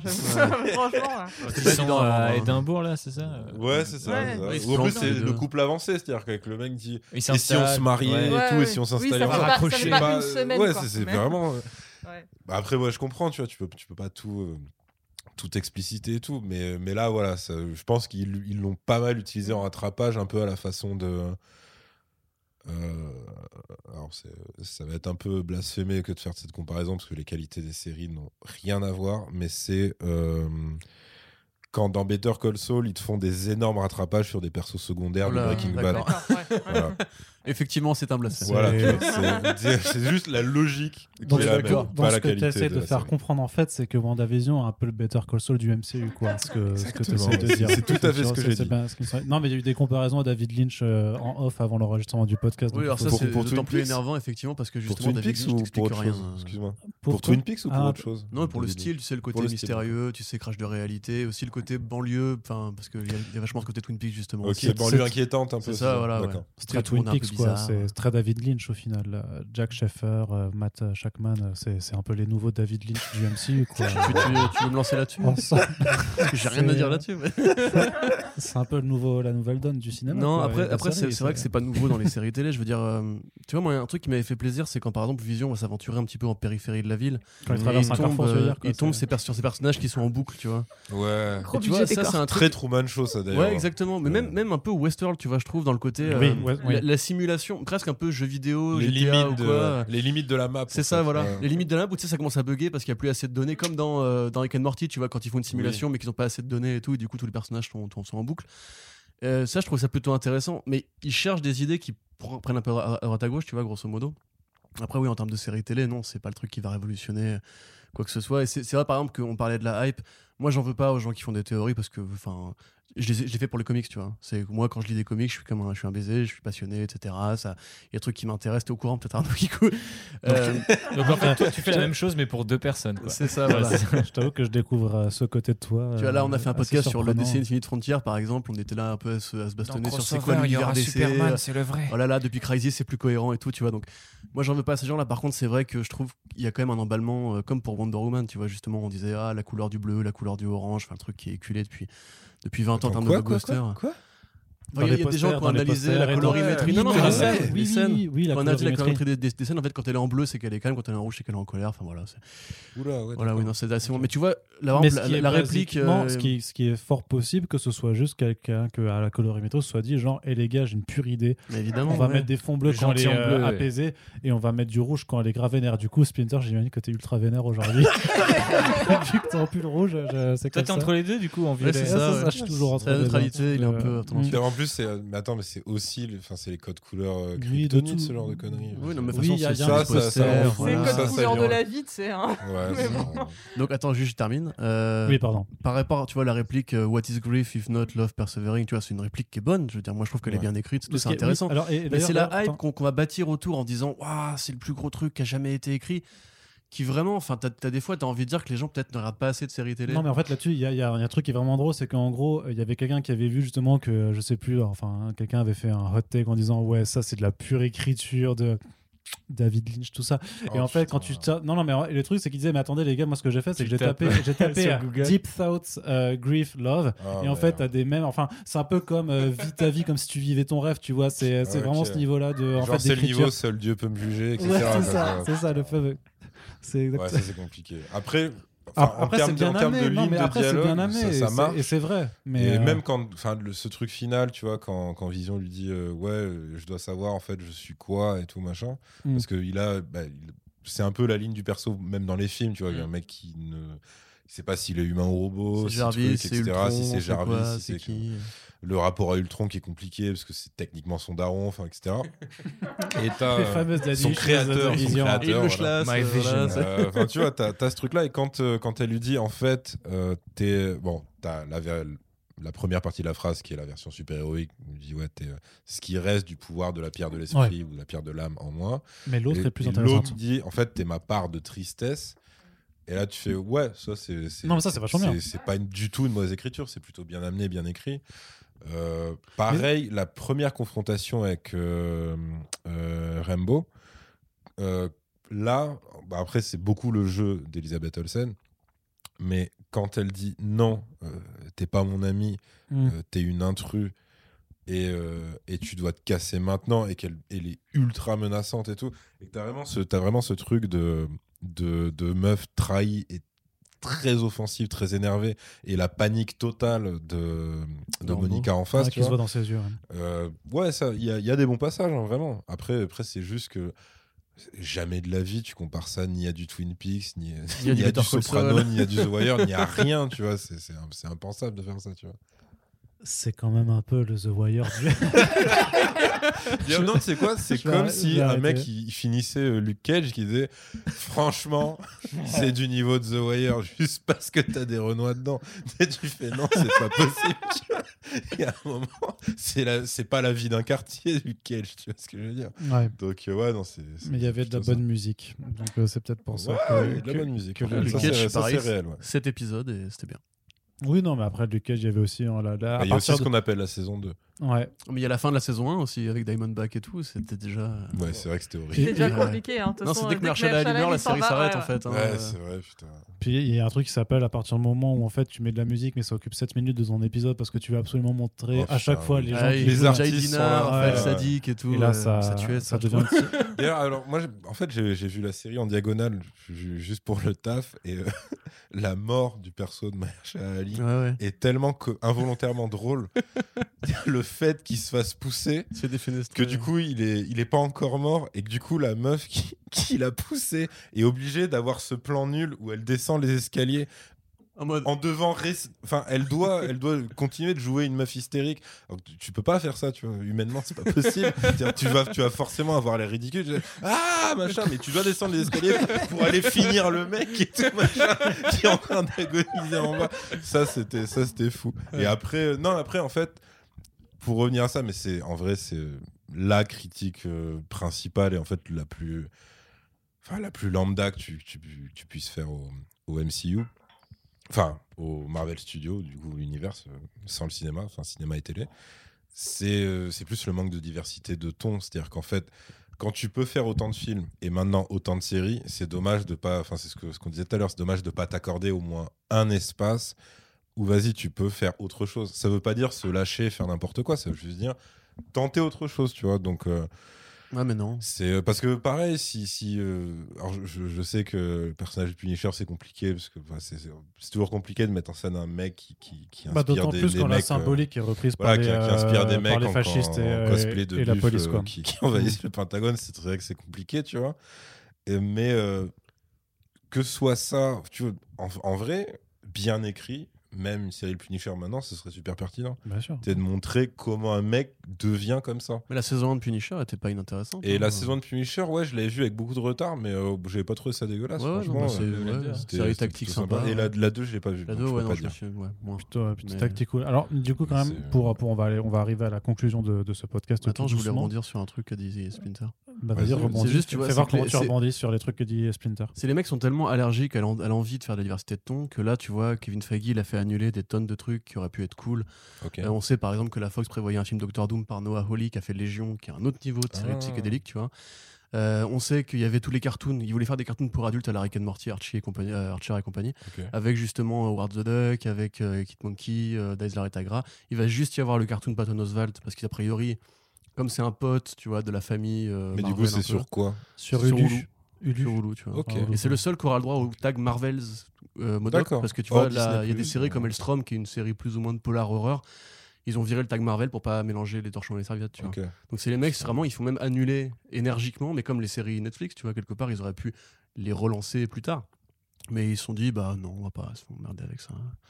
Alors que c'est quand même dommage, justement, parce que l'univers Marvel, il marche aussi parce que t'as as un Ah, truc pour tous les publics. Diversité. Tu vois, si t'es si t'es un mec de droite, justement, tu peux lire le Punisher. N'est-ce pas, Thibaut Si t'es un mec. En plus, le Punisher dans sa série, c'est pas un mec de Mais non, mais je sais hein. bien, c'était une vanne gratos, bien sûr. Mais moi, j'adore le Punisher. hein. Mais tu vois, si t'aimes le côté urbain. Bah, ça se voit euh, d'ailleurs, il- Voilà, on, tu vois. on le voit pas, mais il a, il a clairement le look, les tatouages. Oui, tout à fait. Il est juste là, tu vois, le- la croix machin euh, germanique là. Mais tu vois, donc t'as Daredevil en Hero Street, Polar, déprimé Ouais, et compagnie, t'as les super-héros psychédéliques, t'as les super-héros classiques, etc. Et en c'est fait, vrai que l'univers un Marvel. cartoon Howard euh, the Duck, ça, enfin, ça pourrait être tellement Ouais. Ça a été annulé déjà. hein. délirant. Non, mais Ouais. justement, je le dis parce qu'il a. Ça devait être Kevin Smith qui était à la prod et tout. euh, Oh. Ouais, oui. Et du coup, il bien. fait un reboot des mas- de, de Musclor quoi, à la place. Ouais. Mais, euh, voilà. Bah, il fait Ça, un truc. c'est bien, ça. Il fait un truc déjà. c'est-. Putain. Du coup, tu as fini de rebondir J'ai fini de rebondir. C'était bien. très hein, bien. Donc, c'était la, la, la, la, la- la question un petit peu de savoir comment vous avez trouvé un peu que, que WandaVision s'intercalait par rapport à- au reste de l'unité du MCU. Surtout, qu'est-ce que vous en attendez par la suite par rapport à ce que ça tease un petit peu? On, on a parlé du, euh, un peu du, euh, du- de la première post-gen qui fait effectivement lien avec euh, l'évolution du personnage de Monica Rambeau par rapport à Captain Marvel 2 parce qu'on sait qu'elle sera, qu'elle sera dedans. Mais c'est plus le final, vraiment le vrai final, où on voit donc euh, Wanda avec sa projection qui est en train d'étudier le, le livre, le, le fameux livre, le Darkhold, euh, et qui aura forcément, a priori, un, un impact par rapport au film Doctor Strange 2.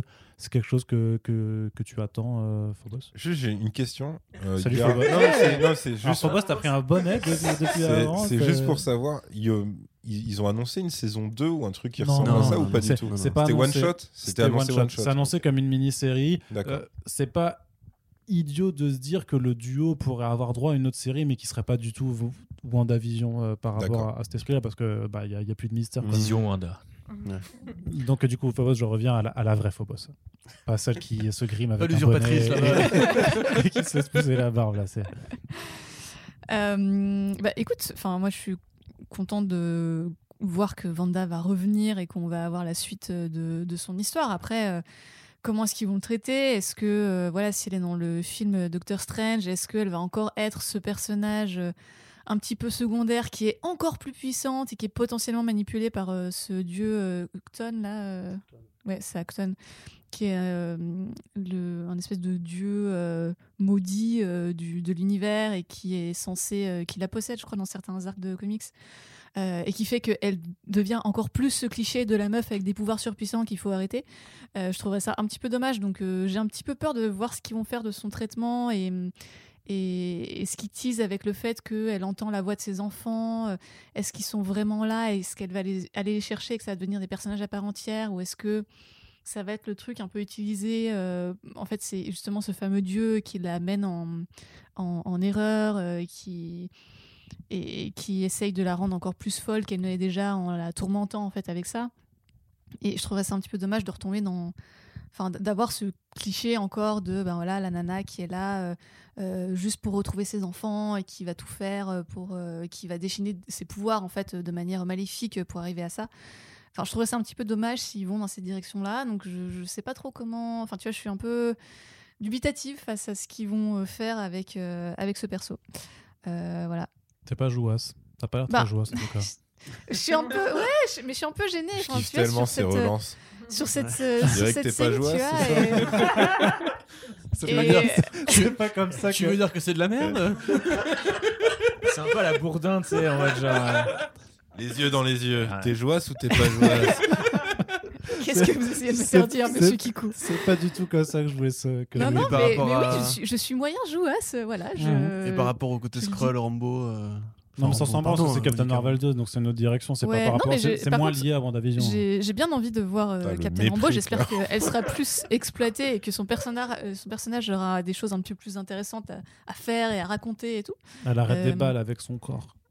Monica oui, voilà. Rambeau. Ce qui, est, ce qui est un peu dommage. Enfin, D'ailleurs, j'ai vu que ça a été critiqué par certains euh, sur le fait que euh, c'était encore un personnage noir euh, qu'on voyait avec cette imagerie où euh, il se fait tirer dessus et il arrête les balles qu'on avait déjà avec Luke Cage et Bah, qui peut-être pas forcément le truc le plus subtil à montrer aujourd'hui. bah, c'est juste que l'autre connard tire sur des enfants quand même. Je sais pas, c'est plus ça. Enfin, je l'ai pas, je l'ai pas perçu comme ça personnellement, mais enfin bref. Non, mais c'était c'est pas forcément conscient, tu vois, mais c'est ouais. une imagerie qui revient un peu. Bref. Ouais. Euh, mais ouais, sur Wanda, euh, C'est je. vrai qu'il faut préciser que dans la vie, ça ne marche pas. Mais c'est- J'ai ne pas de reproduire ça dans, J'ai pas dans envie votre là-dessus en plus. Ouais.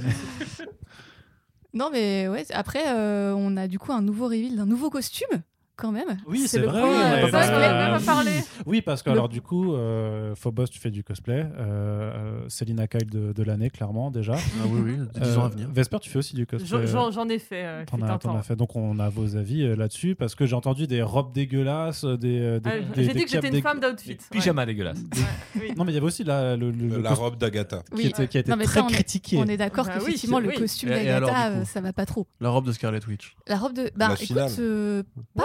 Pas, trop mal. Franchement, euh, twist sympa du, du costume euh, original. Et en plus, elle est pas en body, elle a un vrai pantalon, donc on voit pas son cul. Ce qui est très dommage. quand Elle a même. une cape, on voit jamais son cul. Et elle a pas un décolleté Oui, non, improbable mais voilà. qu'elle avait aussi dans. euh, Après, vrai que Avengers. c'est- Ouais. Voilà. Si Ouais. tu regardes les, euh, les comics, notamment des années 90, le costume de, de, de Vanda, bah oui. par moment. C'est body collant cap. Et Oui, il n'y a, y a pas trop, il y a pas trop de tissu non plus. Quand Moi, même. je préférais dans X-Men Evolution où elle était en mode grunge et tout. J'ai grandi avec cette version-là. Je me une suis dit, euh, énorme avec un petit bustier. euh, on voyait pas d'ailleurs, c'est trop en ce Mais après, c'est assez costume. intéressant parce que ça lui fait quand même une silhouette euh, très pin-up en fait, Mm, mm. euh, qui fait écho aux robes qu'elle avait dans les épisodes 1 et 2. Euh, donc voilà, ils, ils ont réussi à mélanger ça et bon après ça reste euh, les couleurs euh, hyper atténuées euh, qu'on a dans le MCU habituel, euh, cette espèce Texture de euh, rouge très foncé avec, euh, Avec du, du- des du des noir textures et de, plein de de cuir un Oui, textures. peu. version réaliste, quoi. Parce que le seul moment où tu auras des vraies couleurs, c'est quand c'est les costumes d'Halloween en fait. Voilà. Bah ouais, qui sont les costumes classiques vintage en fait. Ouais. de- Je trouvais de ça Même cool, de Vision, ils lui ont, ils lui Ouais, ont ouais, mis. ouais, ouais, ouais. le- Ouais. Et il le justifiait en disant qu'il a trouvé ça dans le placard, qu'il est fan de Luchador. Ouais, il y a une connerie comme ça. C'est du catch, non C'est ça, ouais. costume de catch. Oui, catch, De exact, catch, ouais. c'est ça. Oui, que elle, c'est un peu plus euh, bizarre euh, parce qu'ils me disent que c'est une for- fortune teller, euh, enfin Sokovian, euh, ouais, Fortune voilà. Teller, ouais. fortune teller et du coup, enfin c'est. J'avais lu des, aussi des articles là-dessus qui parlaient du fait que euh, euh, elle était un peu euh, whitewashée euh, par rapport euh, par rapport à Ah, tout ça. Alors euh, on est, Mm. enfin voilà, je suis pas du tout, euh, enfin au fait là-dessus, donc je vais pas dire de bêtises. Je vous invite à lire cet article qui en parle, Mhm. qui, est- qui est très intéressant. Mais euh, mais sinon ouais, le, le costume de fin, euh, bon alors je trouvais ça un peu cheap le moment où vraiment pendant le combat à la Dragon Ball, la couronne commence à se former sur son front. C'est là, ouais bon, c'est bon, on a compris. Mais Toujours mieux que la couronne de Hellboy dans Hellboy. Mais- On est d'accord, j'y ai pensé Oh là justement. là. Ah, dans Oh le là dernier là. Hellboy Ouais. J'ai fini par Oui, le oui, voir. ouais. Incroyable scène post-générique, ils y croyaient vraiment. cette fois. Oh là là. Et ils ont deux- ouvert ouais. tellement de Il y en a portes. deux, deux Je crois qu'il y en a trois, frérot. Quoi Parce que t'as- Attends, attends. trois C'est quoi la dernière Sapian. Et, Taïb euh, Sapian, t'as t'as la- Rasputin, la et t'as- vengeance. et t'as Rasputin aussi. euh. Non, non, c'est le cimetière avec euh, Lobster Johnson aussi, tu sais, qui est. Ouais, mais t'as t'as la, t'as la vengeance de, De Baba Yaga. Ouais, de Baba Ah Yaga. mais qui recrute Ouais, t'as et ouais. qui Non, recrute. voulait, il voulait vraiment aller euh, super loin, frérot. Incroyable. Vas-y, pas-. Oui, excusez-nous, non, oui, mais oui, désolé. non, mais oui, c'est- c'est- j'ai aussi des, des, pi- des petits SD d'Hellboy, donc pas de souci, je, comprends. Donc oui, sinon, costume, costume très, très joli. J'étais, justement, je disais que j'étais frustrée du fait qu'elle se batte en hoodie, donc j'attendais le moment où Mm. forcément elle allait avoir une nouvelle version de son costume. Enfin, c'est, c'est obligé dans le, dans le lore, euh, dans le cahier des charges un peu de, de tout ça. Donc euh, on verra bien. Mais sinon, euh, ouais, sinon voilà, juste le point de vue costume, je suis totalement d'accord avec euh, Phobos. Et puis sur tes attentes par rapport au- à l'évolution des niveau, personnages dans le reste du MCU. Et ben niveau attente, j'attends de voir. J'ai aucune idée de ce à quoi va ressembler Strange euh, 2. Donc je je sais pas. Je préfère rien. Enfin pour l'instant j'attends rien. On sait rien. Donc euh... alors République fait une excellente imitation. hein. Avec Nagamoto. voilà de Strange mais euh, Mais euh, je, je- pour l'instant, on en enfin, j'en attends rien. On a, on, on sait, enfin, on sait pas grand chose. Donc là, encore une fois, si c'est pour repartir dans des théories de fans où euh, tout le monde va s'imaginer des trucs incroyables qui ne vont pas se passer euh, et tout le monde va être déçu. Imagine Sam Raimi fait un film Marvel Studios, Oui, c'est alors- bien quoi. Alors Putain, ça, ça, Sam alors, Raimi, ça, mec. ça me saoule. Alors là, tous les, tous les trucs là autour de Spider-Man, franchement, ça m'énerve. Tout le monde est en train de se palucher là-dessus. euh, ça se trouve, ça va juste être Osef et ça dure une seconde. Enfin, bon, bref. Je, je pense que ce sera chose. ça en plus. Ouais, hein. voilà. Oui. Non, mais vraiment, euh, je sais pas, j'ai pas. Enfin, tout le monde. Il va ouvrir une porte, il y aura tous les Oui, caméos c'est d'un coup. À la Il va refermer. Ah, excusez-moi, je me suis planté, le métro gars. New York- le métro new-yorkais. Ah, non, mais ça, c'est vraiment. le Kingpin de Daredevil avec le électro. C'est en train de jouer au poker. Ouais, ça va. Ouais, Ouais. Non, ce sera Ouais. Deadpool 3 du coup. C'est vrai. Ça, je vrai. pense que c'est l'un des pires Ou trucs euh, de, de- des réseaux et tout. Là, vraiment, ouais, Spider-Man, ça, c'est vraiment en train de partir en sucette. Enfin, à t'imaginer ça, tu ne pourras que trouver que le, le film est nul à chier. Mais bon, ça, c'est, c'est autre chose. Donc, pour l'instant, Strange, j'en attends rien. Je, je, je vais voir. euh, je serais ravi de retrouver euh, Wanda, mais je pense que on va. Enfin, encore une fois. euh, je sais même pas si des gens vont lui parler, ou ça va peut-être mentionner en une phrase ce qui s'est passé dans WandaVision.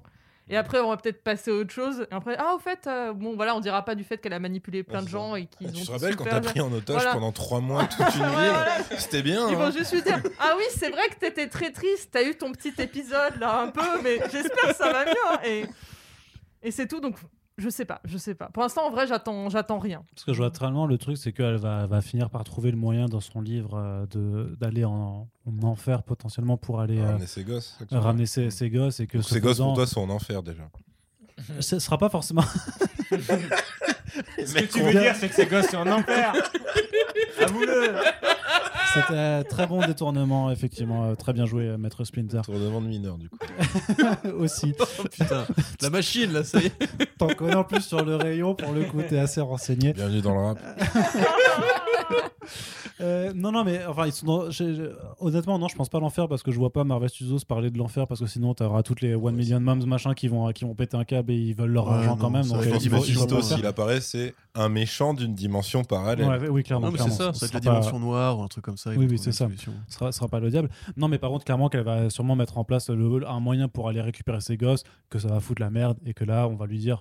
euh, voilà, tu te rappelles effectivement, tu te rappelles de la ville, machin, c'était pas cool, donc recommence pas en faisant ça pour le monde entier. Et, j'ima- et- et je la vois par Ouais, contre très bien être l'antagoniste principal de euh, Doctor Strange 2. Non, Ah? Non, non. non. Je- Ouais, je sais pas si. Enfin, je, vais, peux je vais laisser les autres parler d'abord. Mais... Vas-y, vas-y Splinter. Non, vas-y, euh, vas-y. du coup. euh, Non, parce que pour moi, en fait, si tu non, veux. non, vas-y, vraiment Splinter. D'accord, je- je- Euh, je je t'avoue que ce serait étrange parce que c'est quand même des, des gens qui ont beaucoup de mal à assumer euh, le, le retournement d'un perso dans ce sens-là, dans le côté gentil qui devient méchant. Méchant qui devient gentil, ouais. Par contre, gentil qui devient vraiment méchant, euh, je les, enfin, j'a- j'arrive Ouais, pas trop raison, à les- faudrait pas innover. Non, mais enfin, ça m'a l'air compliqué pour eux, tu vois. Euh, même, je pense même qu'en termes d'écriture, ils regrettent réellement le moment où ils ont été obligés d'admettre le fait que dans leur continuité, leur Captain America était parfaitement au courant que son pote avait buté les parents Stark. Je pense que c'est un- c'est une épine dans le pied, tu vois, pour eux, ça. C'est un truc euh, qui, est, qui est compliqué. Même si ils l'ont réglé dans Civil War, mais c'est par rapport à leur vision du super-héros, c'est pas un truc qui est, qui est facilement assumable dans leur, euh, dans leur version. Euh, par contre, euh, ouais, que- qu'elle ait, qu'elle ait des tentations dans Doctor Strange 2 par rapport euh, évidemment à ses enfants, que tu une énorme référence à ça et que tu leur présence et que limite elles doivent euh, les sacrifier ou se sacrifier ou renoncer à quelque chose, ça ouais, tout à fait. Parce que bah, pour l'instant, Doctor Strange, lui, le- il a pas trop d'attache sentimentale quand même. Enfin, il y a Rachel McAdams, ok, mais c'est pas. Ouais, Il y a Wong quand même. C'est vrai qu'il y a son meilleur pote, mais on est vraiment sur du buddy movie, le pété de fou, tu vois. Donc, euh, ouais, je, pense qu'elle elle peut être, euh, elle peut s'intégrer comme ça.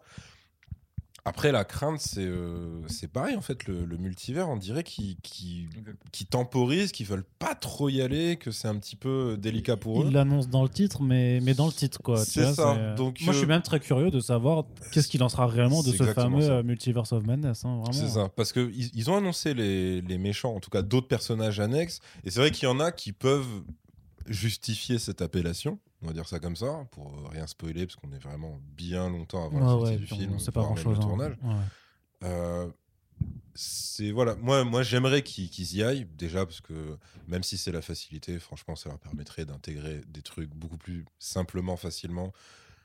Et en vrai, de manière moins artificielle, enfin, je pense euh, tout le délire mutant, qui est aussi une épine dans le pied en vrai, parce que va, va expliquer que en fait, ouais, dans un monde où tu as autant de super-héros et de dieux vivants sur Terre, ah, c'est quand même vachement compliqué d'avoir des mutants, donc ils se cachaient pendant tout ce temps. Non, c'est, tu vois. Mais il y en a beaucoup qui pensent que, que ouvrir les portes du multivers pourrait ramener. C'est pour ça. Pourrait faire un choc de réalité dans lequel les mutants apparaissent finalement. C'est, pour Mais ça. même ça, personnellement, j'y crois pas du tout. Alors, je, je sais pas du tout si, si c'est vers là qu'ils vont aller. Pour moi, tu Euh, peux pas. Enfin, j'ai vraiment l'impression que pour moi, Marvel Studios peut pas ramener les X-Men par un autre moyen que par réellement l'annoncer par un projet X-Men, tu vois, et qu'ils peuvent pas Mm. essayer de, de l'introduire en backdoor euh, sur un autre truc. Mais, euh, Bah, la je galère, tromper. Hein.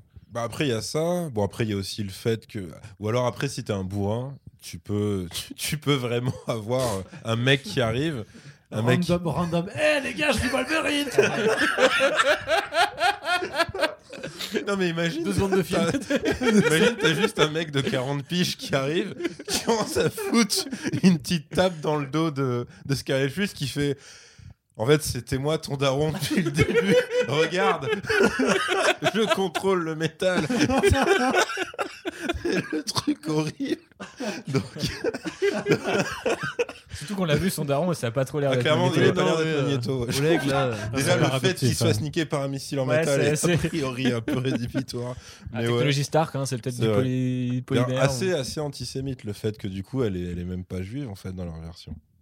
Et ouais, ça fallait y penser.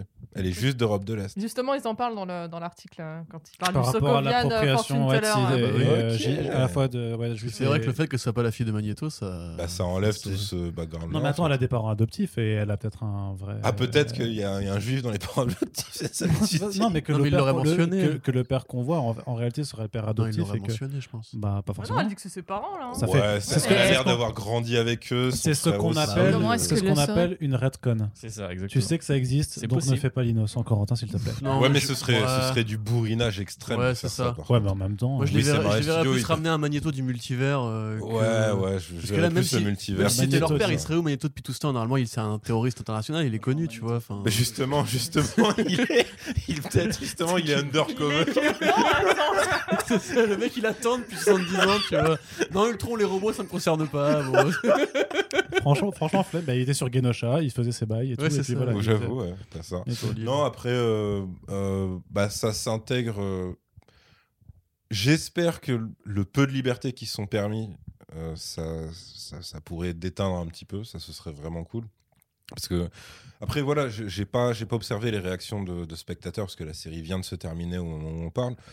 Mais j'espère qu'il va pas y avoir masse de gens qui disent Ah ouais, c'est cool vers la fin quand ça démarre vraiment. Parce que sinon, ça va vraiment leur faire se dire Ok, en fait, faut, faut même qu'on arrête euh, toute tentative, toute velléité d'aller d'aller ailleurs. Euh, ce serait cool que ce soit l'inverse, tu vois, qu'ils disent et, et, finalement, ça marche pas si mal quand on fait au moins un petit truc de côté, même si après on re-rentre dans les clous, machin. Après, en termes de perso, donc oui, évidemment. euh, C'est-à-dire, c'est quoi le nom de l'alias euh, du personnage de super-héroïne de Rainbow? Pulsar. Pulsar, voilà. Il y a pas- C'est pas Photon aussi Il y a Photon, plusieurs. Elle a trois noms en Pour fait. moi, c'est Photon. Elle a J'ai trois dans noms. les L'original, c'était euh, Pulsar. Mais enfin, il y en a trois. Dès que je Mm. retrouve ça, je retrouve ça. Ok. Bah, donc voilà, elle, euh, c'est sûr qu'on va, la, qu'on va la retrouver. L'actrice est pas mauvaise, donc euh, pourquoi pas. Après, j'ai très peu d'espoir sur la qualité du film dans, dans lequel on va la retrouver, clairement. Déjà, même quand tu, quand tu vois la meuf qui se rechange en Skrull, tu là, tu fais oh là là. Ouais, c'est vrai. Encore, c'était déjà nul en post-générique de Spider-Man, et là vous le refaites, tout le monde s'en fout. Avec ce truc de un ami, de- c'est bon, dit Nick Fury, tout le monde a compris. tout- Enfin voilà, il faut vraiment arrêter avec cette espèce de truc. T'as t'as pas capté parce qu'en fait, c'est. C'est Nick Fury parce qu'en fait, il est.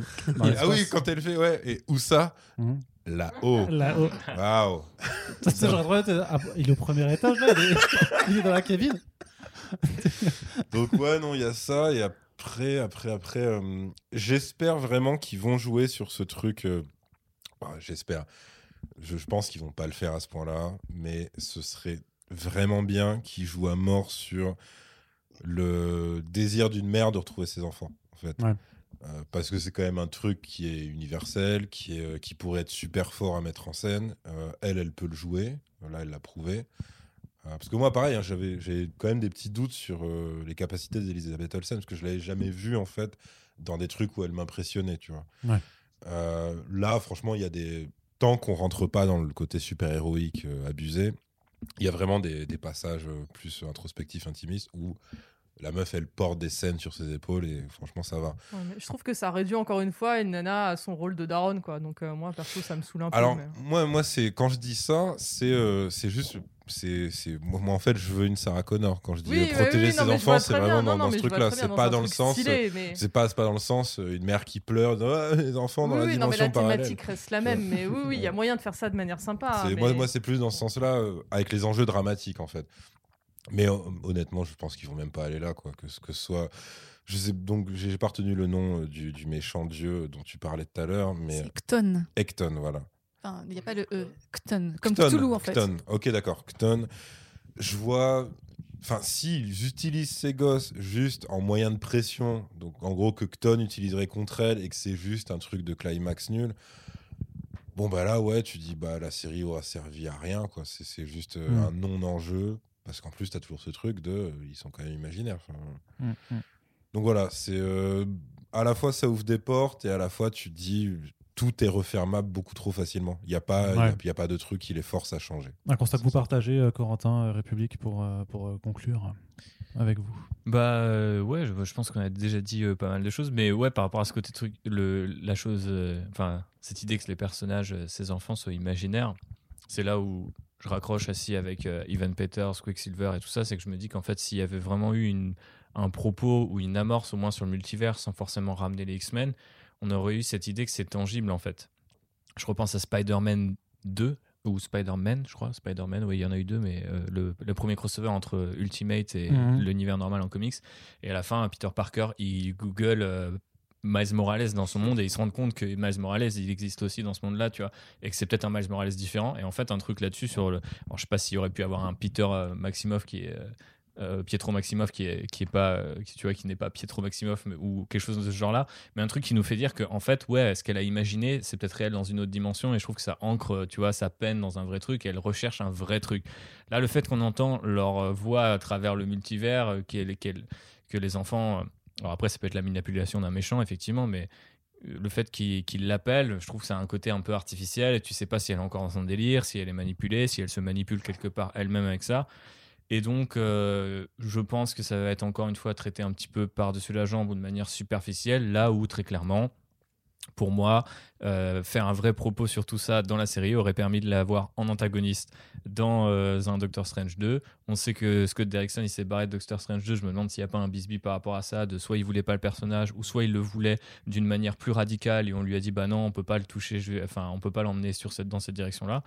Et, euh, et voilà, donc c'est un peu triste, mais c'est toujours le problème en fait avec Marvel Studios, c'est qu'ils font suffisamment bien les choses pour qu'on continue de vouloir regarder, et suffisamment mal les choses pour qu'on soit toujours en train de dire putain les gars, mais allez au bout de vos idées parce que vous les avez, et en plus, contrairement à beaucoup de boîtes, vous avez les moyens de le faire, et comme disait Splinter tout au long du podcast, au pire vous pouvez avoir une petite marge de, cré- de créativité à cet endroit, en plus par ailleurs à la télé, enfin voilà, et Elisabeth Olsen en plus, comme Splinter, moi je trouve, enfin j'avais pas souvenir de l'avoir vu ailleurs euh, et euh, non plus euh, savoir qu'elle avait des capacités à jouer euh, cette palette-là. Donc l'avoir en antagoniste face à Doctor Strange, j'aurais pas trouvé ça déconnant, tu vois.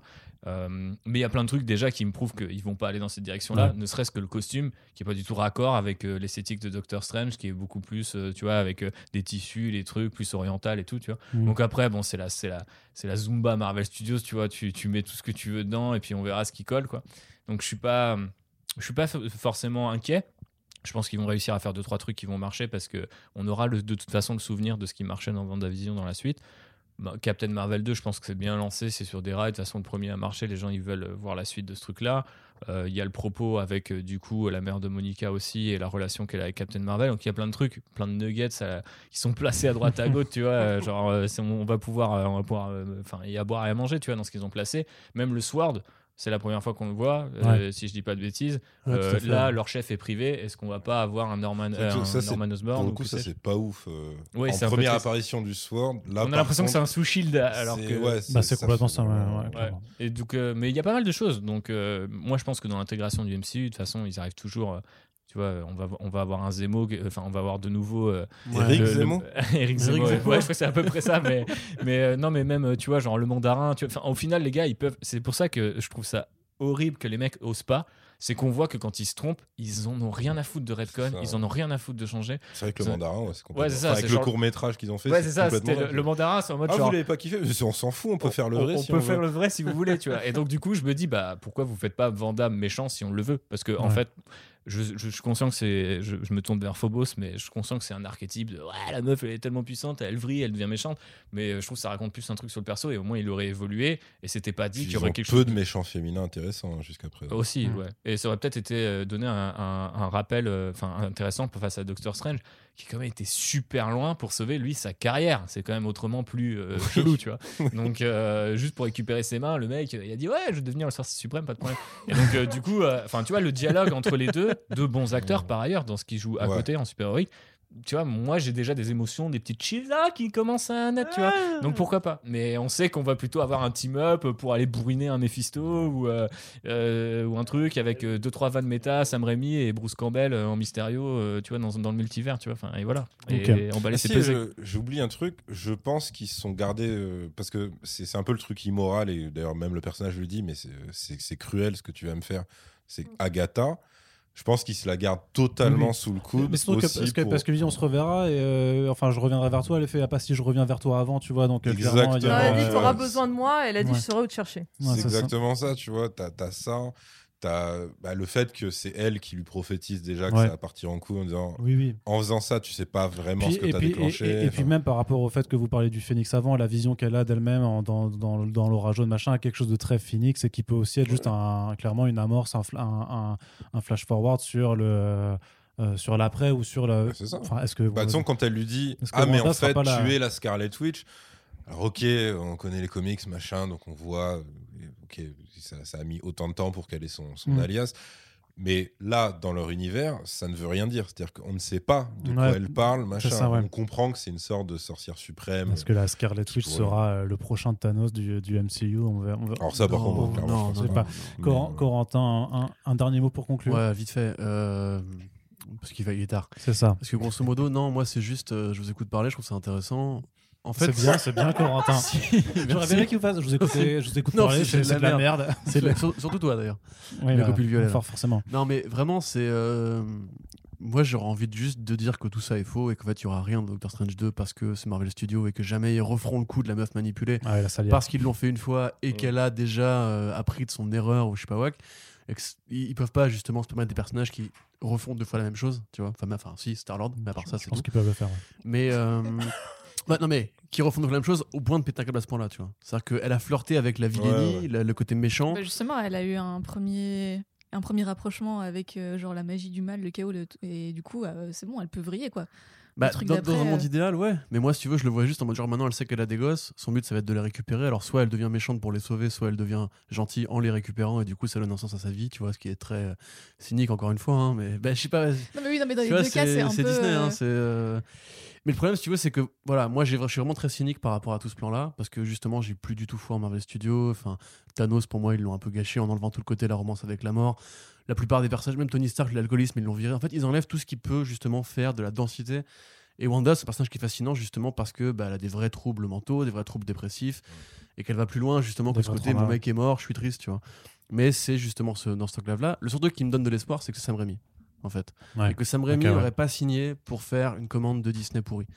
Donc, moi, je me dis, Doctor Strange 2, mon pronostic, c'est. euh, Faut payer les impôts. Hein. c'est. euh, ouais, ça fait 7 ans qu'il bosse plus, tu vois, même 8 ans. Il, Non, revient juste pour ce film-là, tu vois. Peut-être qu'il a eu un petit coup de cœur.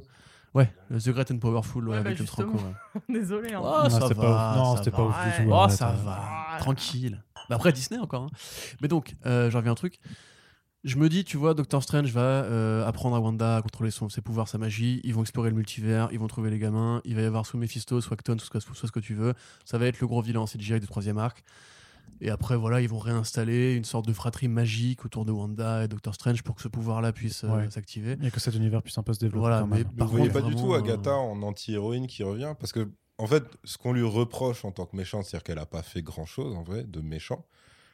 Ça peut justifier, sûrement, mais- ça peut non, non, mais justifier le en- fait qu'après, fait, elle, elle Bien sûr, peut non, non, être mais, une non, mais tu peux aussi avoir, trop, euh, parce que moi c'est vrai que je parlais de Wanda en tant que méchante, on peut aussi avoir euh, Wanda qui est recrutée par Doctor Strange pour, euh, pour euh, régler les problèmes de multivers et que Wanda va faire Attends, je connais quelqu'un et, euh, et elle va la rechercher. Ouais. tu vois, donc c'est- Ou plus dans un troisième film où il y aura une sorte d'armée de Ouais, de d'armée du chaos et du coup il faut, il faut embaucher des mecs et tout, tu vois, je sais pas. On verra bien, j'ai envie de dire. D'accord. Très bien. Putain, le mec, il en Eh il- ben, il- il- là, Arnaud en a marre. Non, hein, non, j'en ai, pas, ai marre, mais il y Arnaud a des impératifs. Les gens sont fatigués de nous écouter aussi. Ils se disent euh, Vos invités sont fabuleux, mais quand même, Corentin, on n'a pas envie de t'écouter Ouais. faire ta le host, en plus, il pue la merde. Ouais, exactement. Avec six questions pourries. Un blague à part, on conclut donc le podcast sur cette ouverture. Voilà, on verra bien de toute façon de quoi le futur sera constitué, puisque à l'inverse de Wanda, nous ne pouvons pas prédire l'avenir. Et on Mais elle non espère, plus. Hein. et on espère que ce podcast série. vous a plu. Et je ne me laisserai pas interrompre. L'avenir. Ce C'est pas de connard. charme. Tu dis n'importe quoi. C'est pas le docteur Manhattan. C'est un peu le docteur. Je veux dire, si, Oui. si, si WandaVision est un peu le C'est ça. Watchmen de, de Marvel Studios. Alors Wanda, Le clairement, Watchmen de Snyder Ouais, c'est complètement.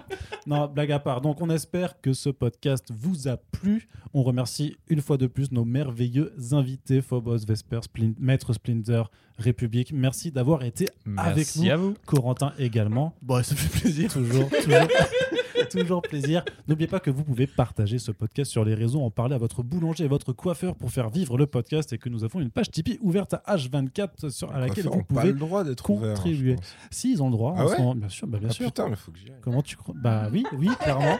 clairement, il faut que tu y ailles, euh, Maître Splinter. Et on vous dit rendez-vous très bientôt pour euh, la suite des podcasts sur First Print. Il y en a trois par semaine. De toute façon, vous ne se... il y en a trop. plein de pognon, on fait plein de podcasts. Exactement. 2h40 de contenu dans sa face. C'est ça, exact. Bah, T'as tout compris, euh, République. Merci. Et à très bientôt sur First Print. Salut tout le monde. Salut. Salut.